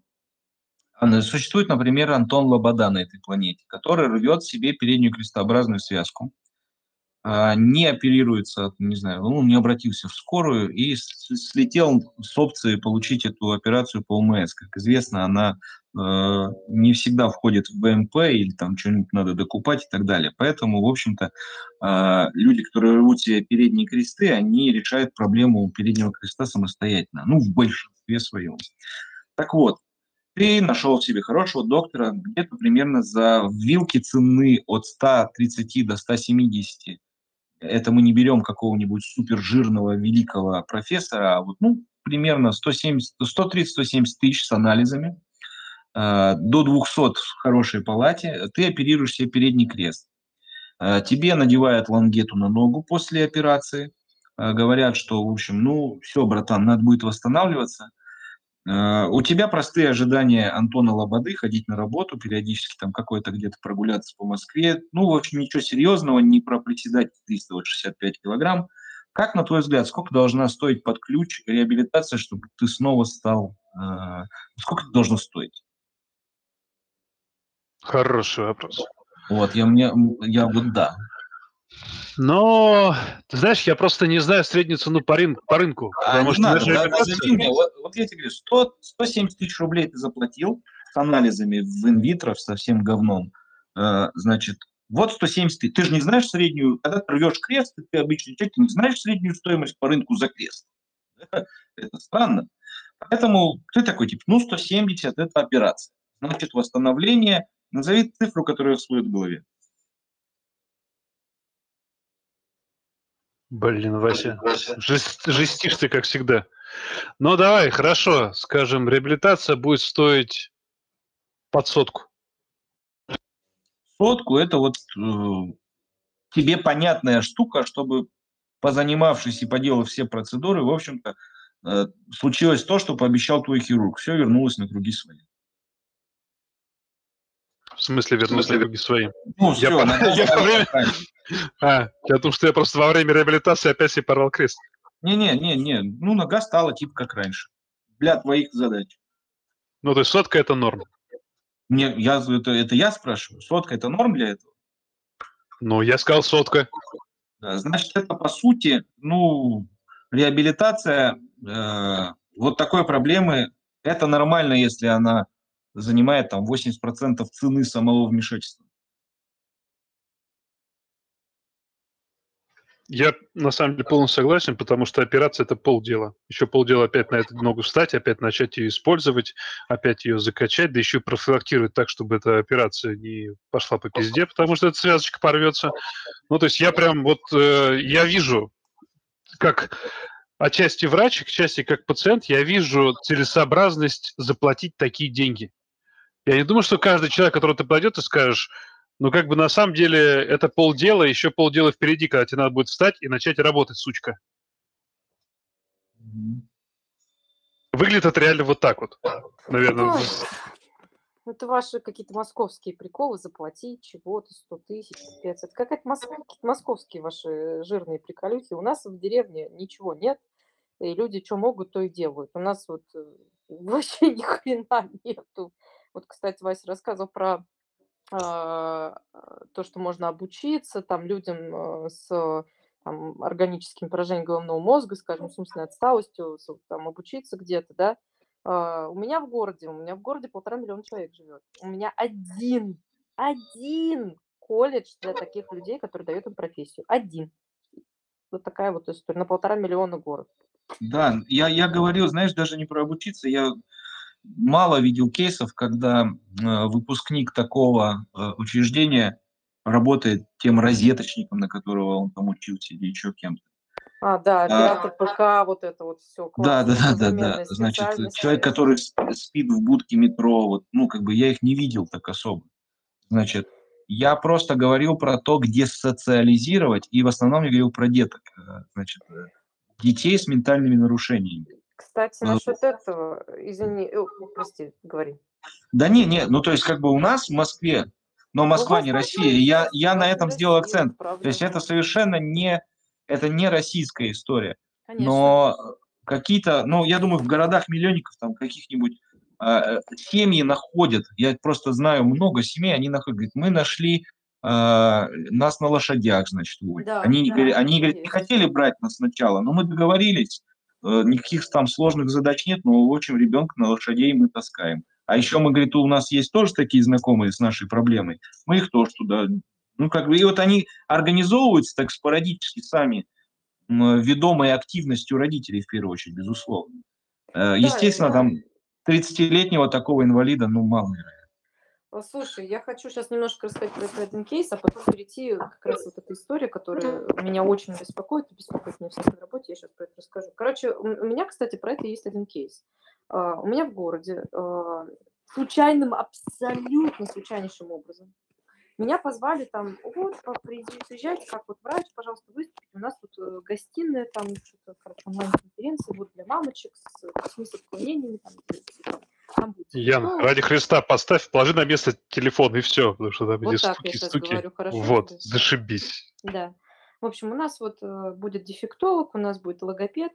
А, Придите, пожалуйста, поговорите вот про наших деток, расскажите мамочкам, что это такое. Я говорю, хорошо. Он говорит, вот такой-то адрес. Я говорю, господи, это где-то в чер... это черти где вообще, на куличках. Я приезжаю. Это трехэтажное здание. Я захожу на первый этаж. Там как в частной клинике. Я захожу, на, э, я поднимаюсь там, значит, мы по- пообщались, все. Я, я говорю, давайте мы покажем вам наш центр. Это центр социально-медицинской помощи детям. Я такая, господи, что, куда я попала? Там как в частной клинике. Там есть, там куча пустых кабинетов, оборудованных просто под завязку. Там, например, есть кабинет, знаете, вот песочком рисуют, там пальчиками рисуют на специальном столе подсвечивающемся, да, и там всякие картиночки рисуют, очень классно детям моторику развивают, супер крутая штука, рисовать песком. Там такой класс, где один большой стол учителя и 6 или 9 столов для детей. А, У них есть класс, где а, интерактивная песочница. Там, например, в этой песочнице проектор, а, ты делаешь кучку побольше, она светится там темно-коричневым, это типа гора. Ровная поверхность зеленая. Делаешь углубление, она загорается голубеньким проект, проектор сверху. То есть там куча всякого интересного, классного оборудования для детей. И мы про это, я работаю в государственном учреждении, я про это не знала. И про этот центр не знал никто, потому что этот центр относится не к медицинскому, э, не к Министерству здравоохранения, а к педагоги, э, к этому, к Образование. образованию. Никто про них ничего не знает. Стоит пустой центр, забитый под завязку деньгами э, и классным оборудованием, и там никого нет. Это тоже правда, кстати, абсолютно. И, э, эта и проблема есть и в Москве, и в области. Вот. И я хочу Это сказать, как эта абсолютно. проблема называется. Это проблема глобального какого-то одиночества специалистов. Никто ни про что не знает, кто где чем занимается. Кто-то что-то делает, никто про это не знает. То есть вот все как будто бы так изолированы друг от друга. И все из-за этого и выгорают специалисты, и все такое. То есть э, где-то есть ипотерапия, мы про это не знаем. Где-то есть там э, помощь там, матерям с детьми, там, мы про это тоже особо не в курсе. То есть все как-то тянут эту репку, но как-то все за каждую веточку отдельно тянут, и в итоге ощущается какой-то вообще... Ну, тя- тяжело, короче, вот что я хотела сказать. Тут как-то одиночество от этого очень большое. Братаны, катаны, сестраны. А давайте дадим людям сказать. Те, кто здесь Надо есть, я что... Кстати, Или- кстати, хотел сказать, что слово дефектолог лучше не употреблять, потому что оно может оскорбить мамочку. Ой, ну, э, они так себя называют, да, я, конечно, понимаю, у них там это по-другому называется, я просто по-советски, извините. Да-да, не-не-не, я-то прям, мне нормально. Я, я был Вот. удивлен, когда просто обидел так маму, поэтому запомнил. Ну да. У нас Игорь Лентов тянет руку. Игорь, привет. Снова здорово. Есть что Привет, сказать привет. по теме? Ой, э, очень много, потому что мне, мне столько струн в моей душе и в моей жизни затронуло, потому что, с одной стороны, я как врач общей практики, э, работающий в, же, в общем, глубоко в глубинке, вот, э, где нет ничего, да, то есть реабилитация отсутствует как класс, вот, и ты сам как-то пытаешься что-то изобразить. Во-вторых, я являюсь отцом ребенка с аутизмом, и, соответственно, эту тему тоже регулярно погружаюсь. Вот, а что могу сказать? Мне, честно говоря, вот э, с одной стороны, э, очень много было всего размытого сказанного, особенно в начале. Потом была, пошла больше конкретика, стало интереснее.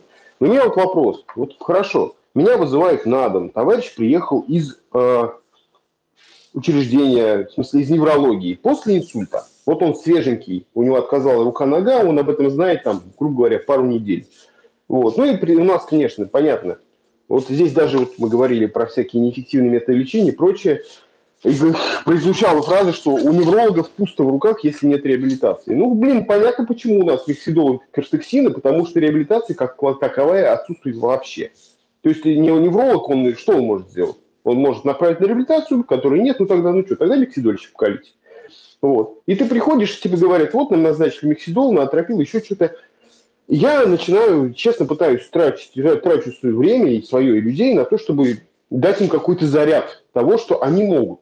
Потому что они как бы ну, вот как-то э, дать им веру, что ли, что они могут остановиться.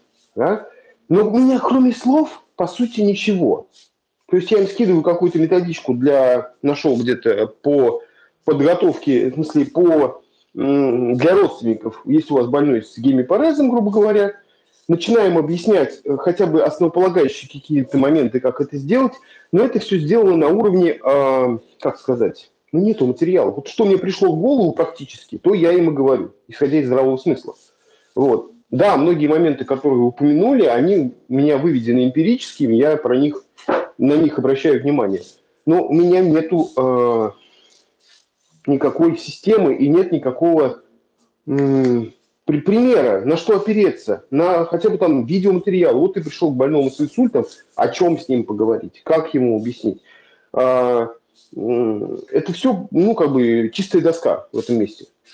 И вот вопрос системности. Окей, где-то в одном месте это решают.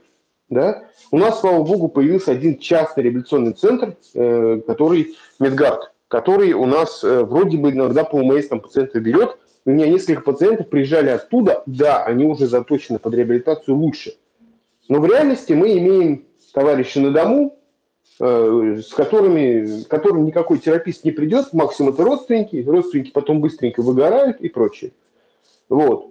Это одна из проблем. И вот хотелось бы, вот я поэтому вначале до, до чата спрашивал, ребята, а дайте что-нибудь фактическое, дайте какие-нибудь сайты, дайте какие-нибудь материалы, где вот прям вот поэтапно для дураков расписано, а вот что делать?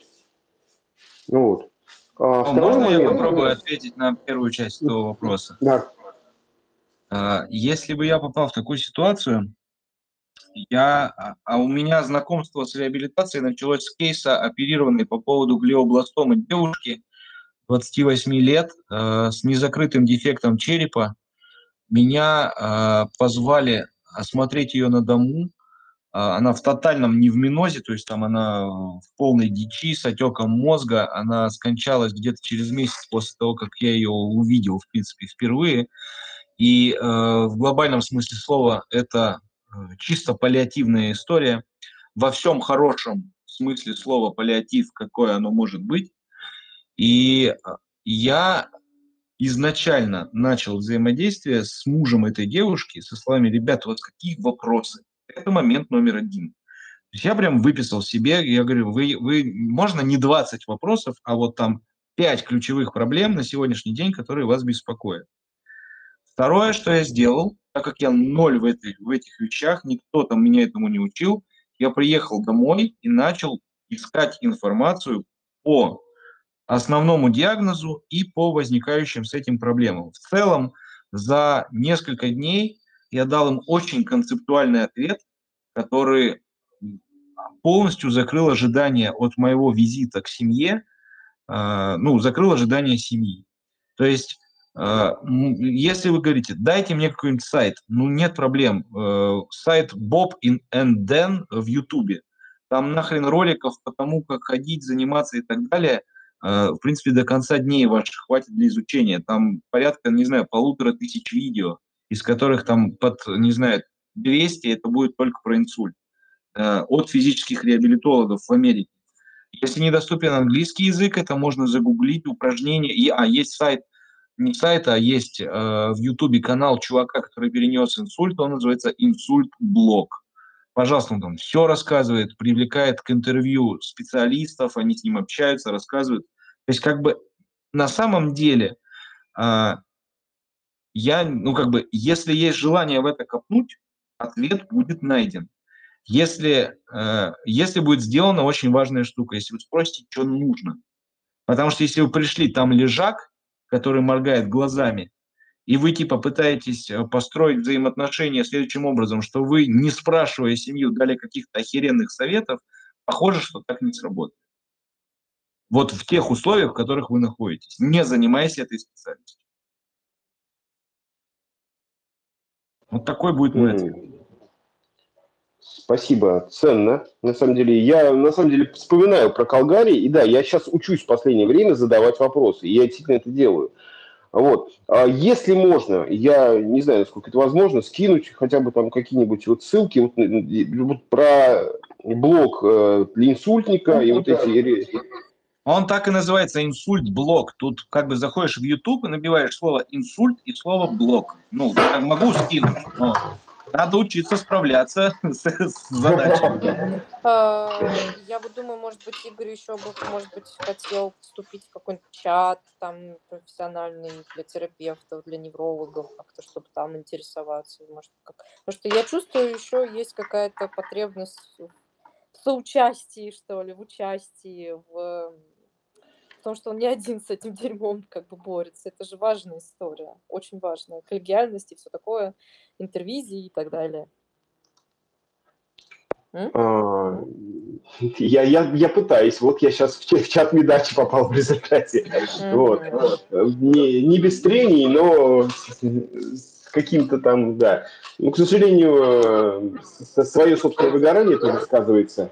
И э, еще то, что э, у меня все-таки сфера очень размыта. То есть у меня сейчас инсультник, завтра э, там гипертоник, послезавтра вот это, ковид и прочее. Но, как бы, да, я стараюсь копать и набирать этот опыт.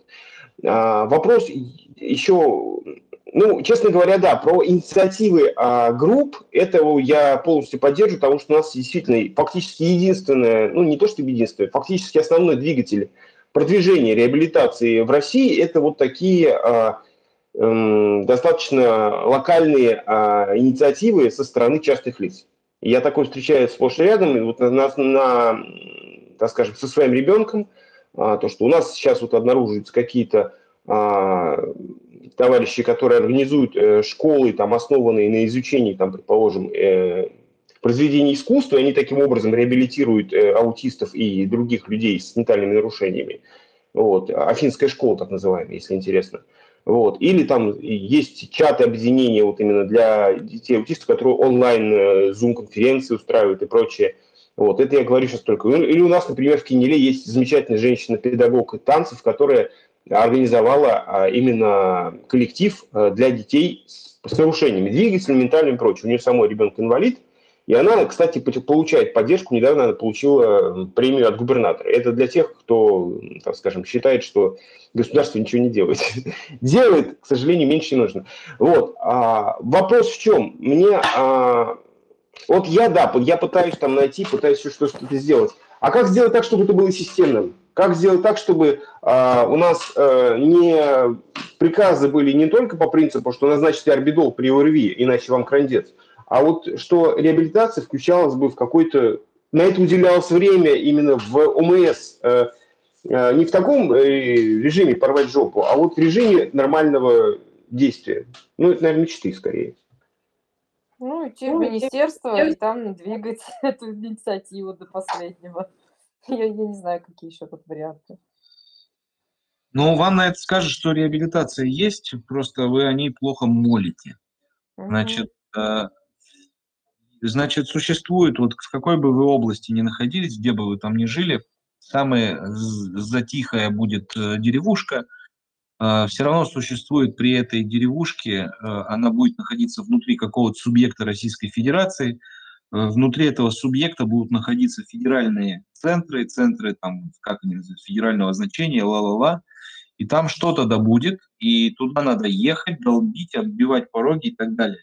А когда будет в селах реабилитационные центры, ответ очень простой. Давайте не будем заниматься историей неприятной, вам надо будет принять, если что, Янина вам поможет. Ответ – никогда. А, Пройдите сразу через все пять фаз, которые необходимо, и забудьте вообще такое ожидание. Э, Такой цели э, у государства в отношении городов меньше, наверное, 10 миллионов э, жителей, в принципе, наверное, нет. Поэтому э, это вопрос, он такой, на разглагольствование в глобальном смысле слова, типа, когда на Руси жить будет хорошо. Ответ, наверное, никогда. Люди хорошие, место говно. А, вот у меня концептуально сложилось только такое впечатление. За время Не заб- работы. вот. М. Не забывайте страдать. Да, не забывайте. э, у нас там тянули руки, Да, да, да, да. только да, что-то, да, и человек исчез. Ну, Куда он исчез? Где? Потяните руку еще А, раз. Да. Ну, исчезли, исчезли, ладно. Э, Давайте поехали дальше, наверное. Кто у нас еще хочет что-нибудь высказаться по поводу реабилитации в России? Есть тянущие руки, есть желающие. Давайте, не стесняйтесь. Вещайте про то, как в Руси жить хорошо. Раз мы эту тему подняли. Нет никого? Тогда я вопрос задам. Да, все молчат. Тогда я вопрос задам. У нас э, вот только-только образовался такой специалист, как врач-реабилитолог, насколько я знаю, прям буквально несколько лет начали выпускать этого специалиста. Правильно я понимаю? Или поправьте меня. Нет, врачом-реабилитологом долгое время имел право называться человек по э, лечебной физкультуре и спортивной медицине, там не помню, как мой сертификат назывался.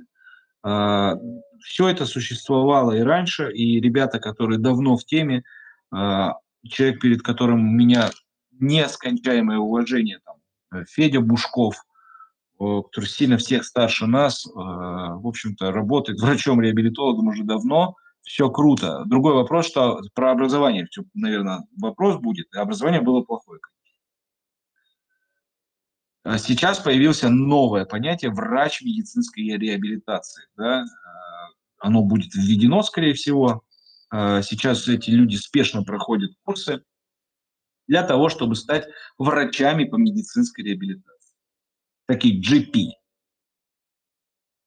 Рехаб GP? Ну, типа того. Ну, врач по реабилита... врач-реабилитолог реально должен уметь отруливать все проблемы. Он ну, должен уметь понять, что здесь у пациента пневмония, поэтому ему стало херово, а пневмония у него, возможно, аспирационная, у него были нарушения глотания, тут у него по мочевому катетеру хлопья какие-то пошли, с этим надо что-то сделать, тут он, э, у него мошонка горит, непонятно почему, э, вспоминаем кейсы МЦР, да, то есть это GP в полном смысле слова.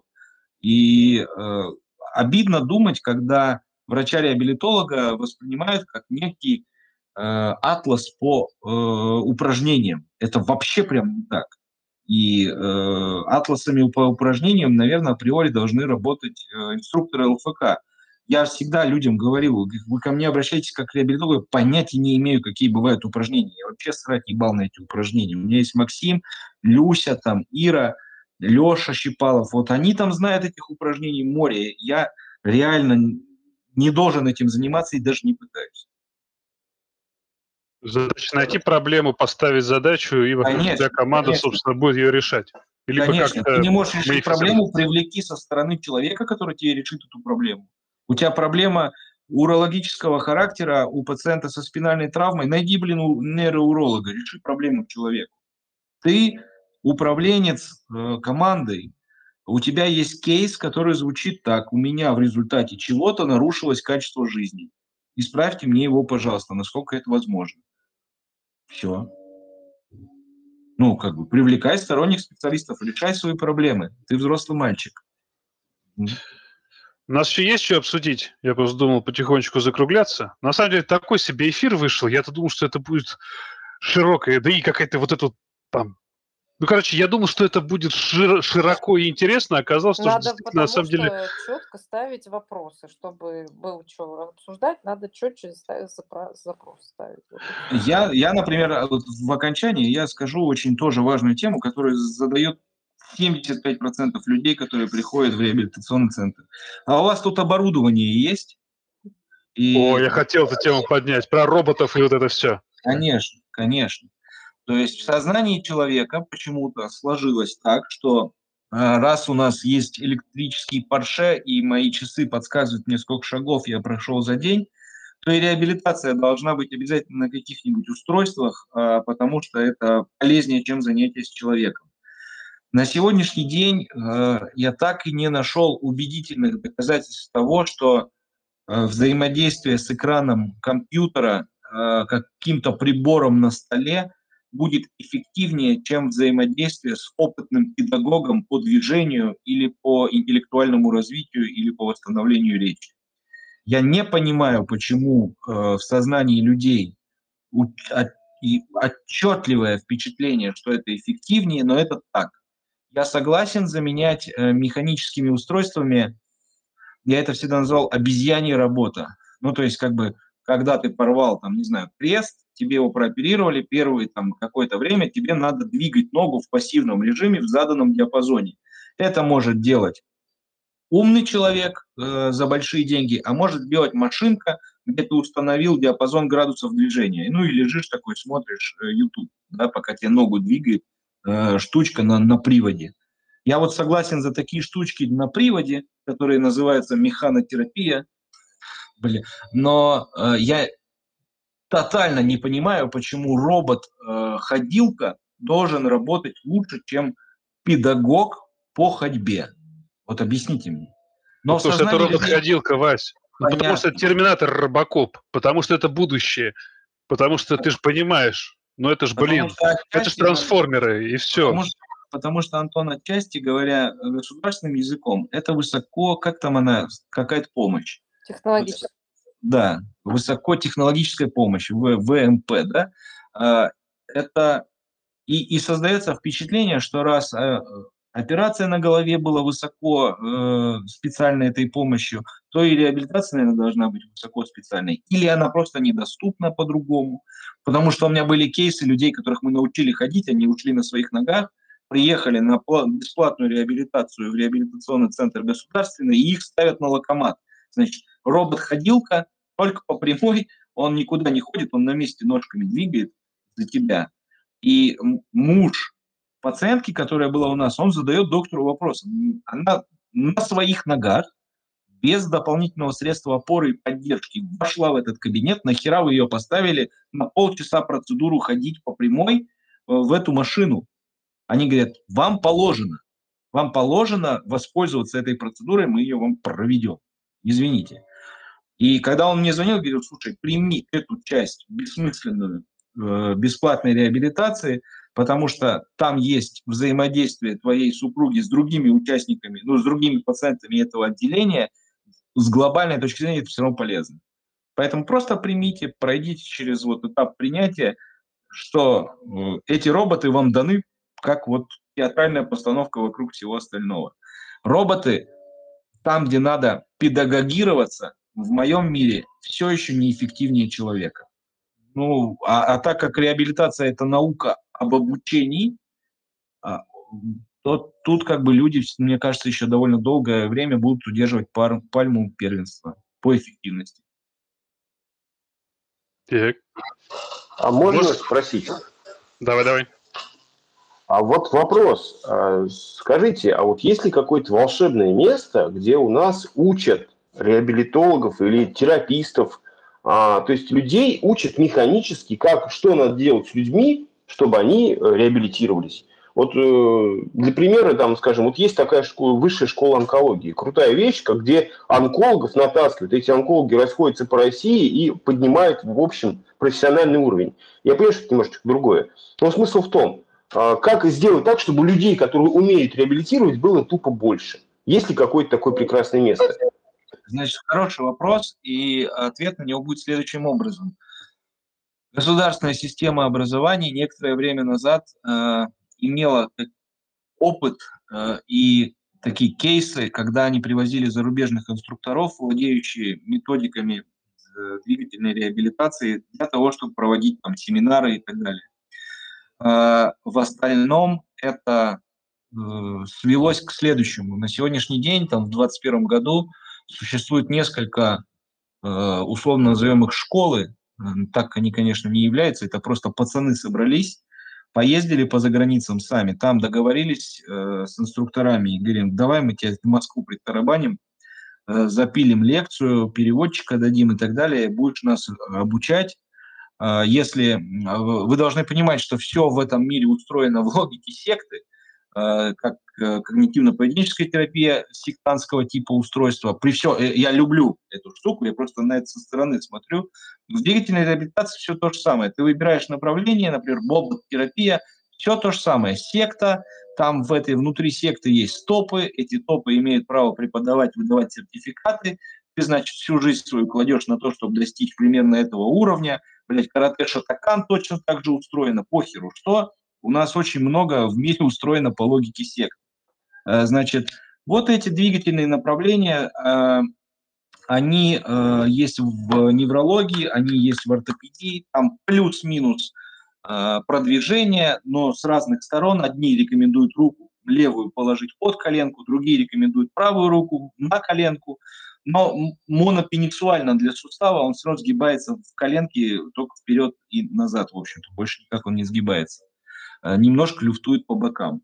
И э, вся эта история э, устроена следующим образом. Значит, в зависимости от страны, э, человек, который прошел какие-то ступени вот этих двигательных э, методик, назовем их так, концепций, да, э, он имеет право на на работу. То есть вот у нас Максим Никитин, там один из самых титулованных в России чуваков по количеству сертификатов, он, в принципе, сейчас может свалить в Германию и начать там работать, потому что те ступени, которые он достиг внутри э, двигательной реабилитации по тем или иным двигательным концептам, позволяют ему там работать. Он как бы котируется для страховой в Германии. Все. Потому что в Германии там принято, там, не знаю, вот такая методика Maitland, она принята для работы в системе, э, в страховой системе. В Америке своя, в Австралии своя, там ла-ла-ла, по всем странам все разное. В России методики нету, есть, блин, э, доктор Бабыль, или как там, как он, Дикуль, Пикуль. Вот Бубновский, эти... Васенька, Бубновский, надо знать такие вещи. Ну, я после инсульта не силен на память. Значит, и э, фишка в том, что э, э Получается, что есть вот такие вот ребята, которые организовали свою микрообучательную студию.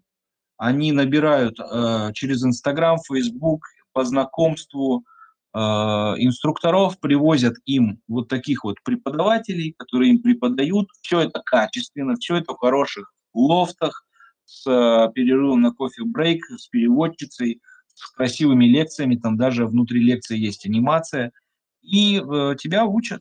Вот так это выглядит. Да, кстати, очень классный вопрос, типа, какого хрена зажимают знания, блин? Вот это вообще меня от этого так задницу бьет, не представляешь, просто коммерци... ну, типа, я понимаю, что рыночек порешает, но какого ну, хера я должна учиться? Объясните мне, почему, почему знания должны быть бесплатными? Учитывая, что в последующем они будут монетизироваться. И человек, который обладает этим знанием, потратил довольно большое количество времени и финансовых Не, средств ну, на то, чтобы им овладеть.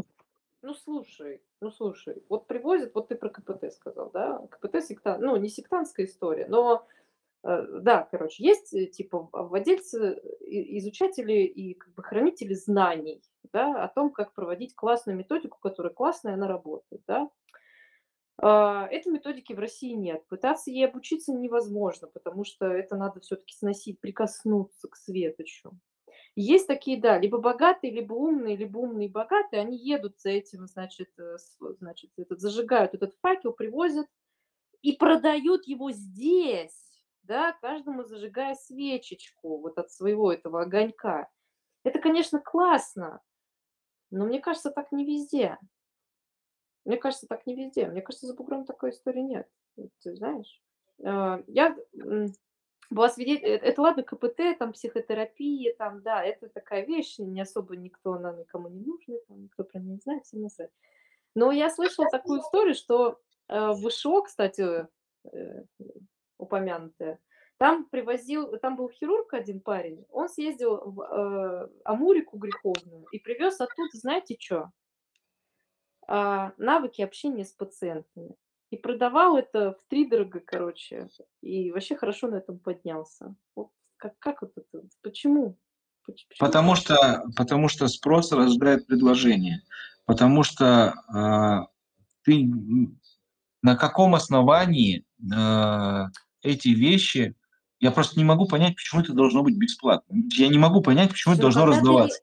Ты, ты когда резидент в Америке, ты вот эти знания по психотерапии получаешь. То есть, если ты, ну, если ты в хорошей резидентуре, да, если ты не, в, не как раб на галерах херачишь, да, в говняной резидентуре, в слабой, а хотя бы в средней или там высокой, ну, как крутой, у меня, эти у меня вопрос.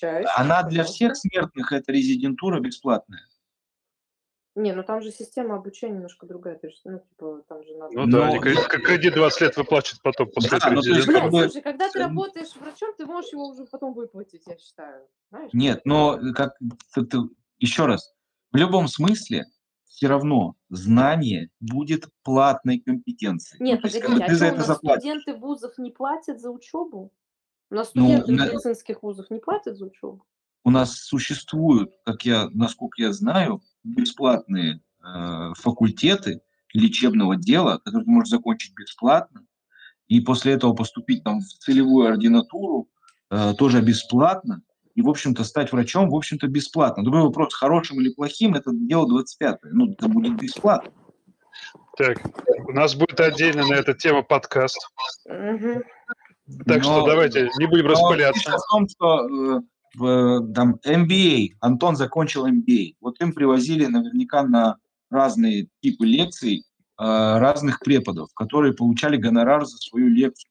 э, Нет, делились не, не, своими не, нет, темами. все наши, все наши были. Другой вопрос, не, то, ну, что часть этих людей были с опытом работы где-то там и с опытом иностранной работы, да. То есть они свой опыт просто экстраполировали на те проблемы, которые мы обсуждали, которые нас интересовали, чтобы нам по MBA их преподавали. Но это немножко не так. У нас иностранных никого не было. Но у нас, у меня друг, например, зак- закончил э, MBA Сколково. Образование стоило очень больших денег. Отбилось там день на третий, потому что он познакомился с человеком, с которым э, они заключили в последующем контракт. В общем-то, ради этого все и делается. Э, фишка заключается в том, что им туда привозили суперизвестных людей, блин, из Силиконовой долины, и это было зашито в стоимость этого образования, потому что Сколково MBA, в общем, очень дорого стоит, да, какой-то там супер их топовый. И, думаю, это, это вообще ни у кого не вызвало вопроса. Поэтому друг, другой вопрос, почему наши преподаватели имеют низкий уровень э, преподаваемых ими предметов, да, низкий уровень знаний этих предметов. Почему они не могут, э, почему Максим Никитин не пишет, не знаю, образовательный план на всю страну по ЛФК? Ну, блин, ребят, это опять системная большая проблема, которая, ну, к теме сегодняшнего нашего эфира не имеет никакого отношения. Так, у нас есть кто-нибудь еще что-нибудь хочет сказать? Поднять ручку там, что-нибудь по теме реабилитации, как они замечательно реабилитировались, либо реабилитировали где-то там. Кто-нибудь что-нибудь хочет поговорить? Видимо, нет. Вась, давай сегодня ты возьмешь слово и финализируешь это все. Наукоемко. Э, Да, никакой науки нет. Все очень просто. Реабилитация, ребят, это еще одна попытка понять, э, что же для человека является определяющим в понятии счастья. А, Обычно об, об этом много написано книжек, когда человек здоров, когда он молод, счастье в молодом возрасте, в среднем, в пожилом возрасте. И этим пытаются заниматься реабилитологи, э, когда человек болен, иногда неизлечимо, э, что же сделать такого для него хорошего, чтобы ему было комфортно жить, а еще и он мог себя обеспечить, снизив нагрузку на страну. А, Реабилитация во многих странах оставляет желать лучшего. Это не только российская проблема. а У нее еще огромный потенциал для э, роста, для того, чтобы где-то выстрелить необычными решениями, необычными стратегиями. И я думаю, что э, с точки зрения самой науки, как реабилитация, которая довольно молодая, они разговаривают всего-то с 40-х годов, там потенциал, мы, мы в начале пути. Мы, мы прям в начале пути. Поэтому э, эта тема никогда не будет не актуальной, она всегда, всегда актуальна. И вы свою работу сегодня вы можете все стать врачами-реабилитологами в одну, в одну секунду. Если вы зададите своему пациенту сегодня простой вопрос, что вам мешает иметь высокий уровень качества жизни, какие у вас ограничения. Вот вы пришли ко мне на прием с кашлем, с хромой ногой, с, э, не знаю, плохим зрением, так какие ограничения? Назовите пять вещей, которые реально вы испытываете ограничения в своей жизни. Удивитесь, но прием может пройти э, в неком новом русле, и в какой-то момент времени, если это станет доброй традицией для вас, вы начнете понимать, о чем вообще в глобальном смысле слова мы сегодня пытались поговорить. Я благодарю вас за этот эфир. Э, Я думаю, что мы встретимся в следующую среду. Надеюсь, что нас будет больше, чем обычно. Надеюсь, что наши эфиры, они, в общем-то, вам нравятся. Нам очень, очень приятно, если кому-то это заходит. У меня все. В принципе, исчерпывающе. Да, А. Было очень тепло, приятно, здорово, классно. А, Я думаю, проблема от эфира, на самом деле, то, что я планировал, немножко не получилось, так что я думаю, что мы будем расширяться. И уходить, я имею в виду, что не расширяться, а наоборот, сужаться и уходить в Да, какие-то да, узкие я- темы, потому что я думал, что мы пройдем галопом по Европам, Нет, мы нет, перек- не. Коловку, ну да, если, ну, блин, попытка не пытка, мы экспериментируем. И как бы этот, Да, блин, кумом давайте про прошелся. дурку. Про дурку. Про дурку будет, хорошо. давайте, пускай голосуют за дурку и, в общем, Мы б- пускай- давайте про дурку будем говорить. Я просто думаю, что А надо взять можно- отдельную тему. Типа, что делать, когда, чё- ну, типа, это же биосоциальный подход, когда люди с F-категории приходят к терапевтам, когда они приходят там на разные-разные консультации, и что делать в таких случаях, там, к примеру, классная штука. Ну, вот я думаю, что мы плавно к этому идем с учетом реабилитации. Да? С, ре- с реабилитационным уклоном. А, Вопрос. О, под Ну, конец. можно? Окей. Э, Я по предложению темы, по сужению той темы, о которой мы разговариваем, а действительно, можно посвятить какой-нибудь из подкастов э, вот с Радугой, э, например, по поводу именно аутизма? Конкретно вот в эту тему. Ну, тут надо попробовать, может быть, завлечь Елисея Осина для этого, если он согласится, конечно. А, Осина, это ж прекрасно. Если он сможет. Но я, я не, не буду за это ручаться, он очень занят. У него пипец какая рабочая загрузка. Я думаю, что мы можем попросить Елисея уделить нам время и час в своем плотном графике. И Это же не на следующей неделе. Я думаю, что он придет в теплой ламповой обстановке. Потому что Да, ну, очень да. мы тут здорово. все хорошие ребята, которые размышляют э, во многом, но, но при этом нужно помнить вот для всех, тем медачам, да, что я, что Антон, что доктор Тео, что Чумной, мы очень много тут трепимся, и очень много мы трепимся на, тему, в которой, на темы, в которых мы недостаточно компетентны. Поэтому э, мы будем стараться эфиры э, подкреплять людьми, которые внутри какой-то реально большой проблемы. Э, я думаю, что Елисей Осин слышит нас для вас. Да, есть еще Ну. его, еще есть и Лиза Мешкова, тоже классно. Ну, короче, попробовать стоит. Я подытожу, что все эти эфиры у нас записываются, и мы их потихонечку будем выкладывать, и все эти выложенные эфиры можно будет прослушивать дальше, которые мы будем вести. И на этом, наверное, все, ребят. Спасибо большое всем, кто дожил весь этот тич и чат кутежа, который мы тут устроили, пережил. Надеюсь, что они будут сниться кошмары на тему реабилитации. Всем спасибо. И всем пока. До новых встреч. Всем пока. Спасибо, пока.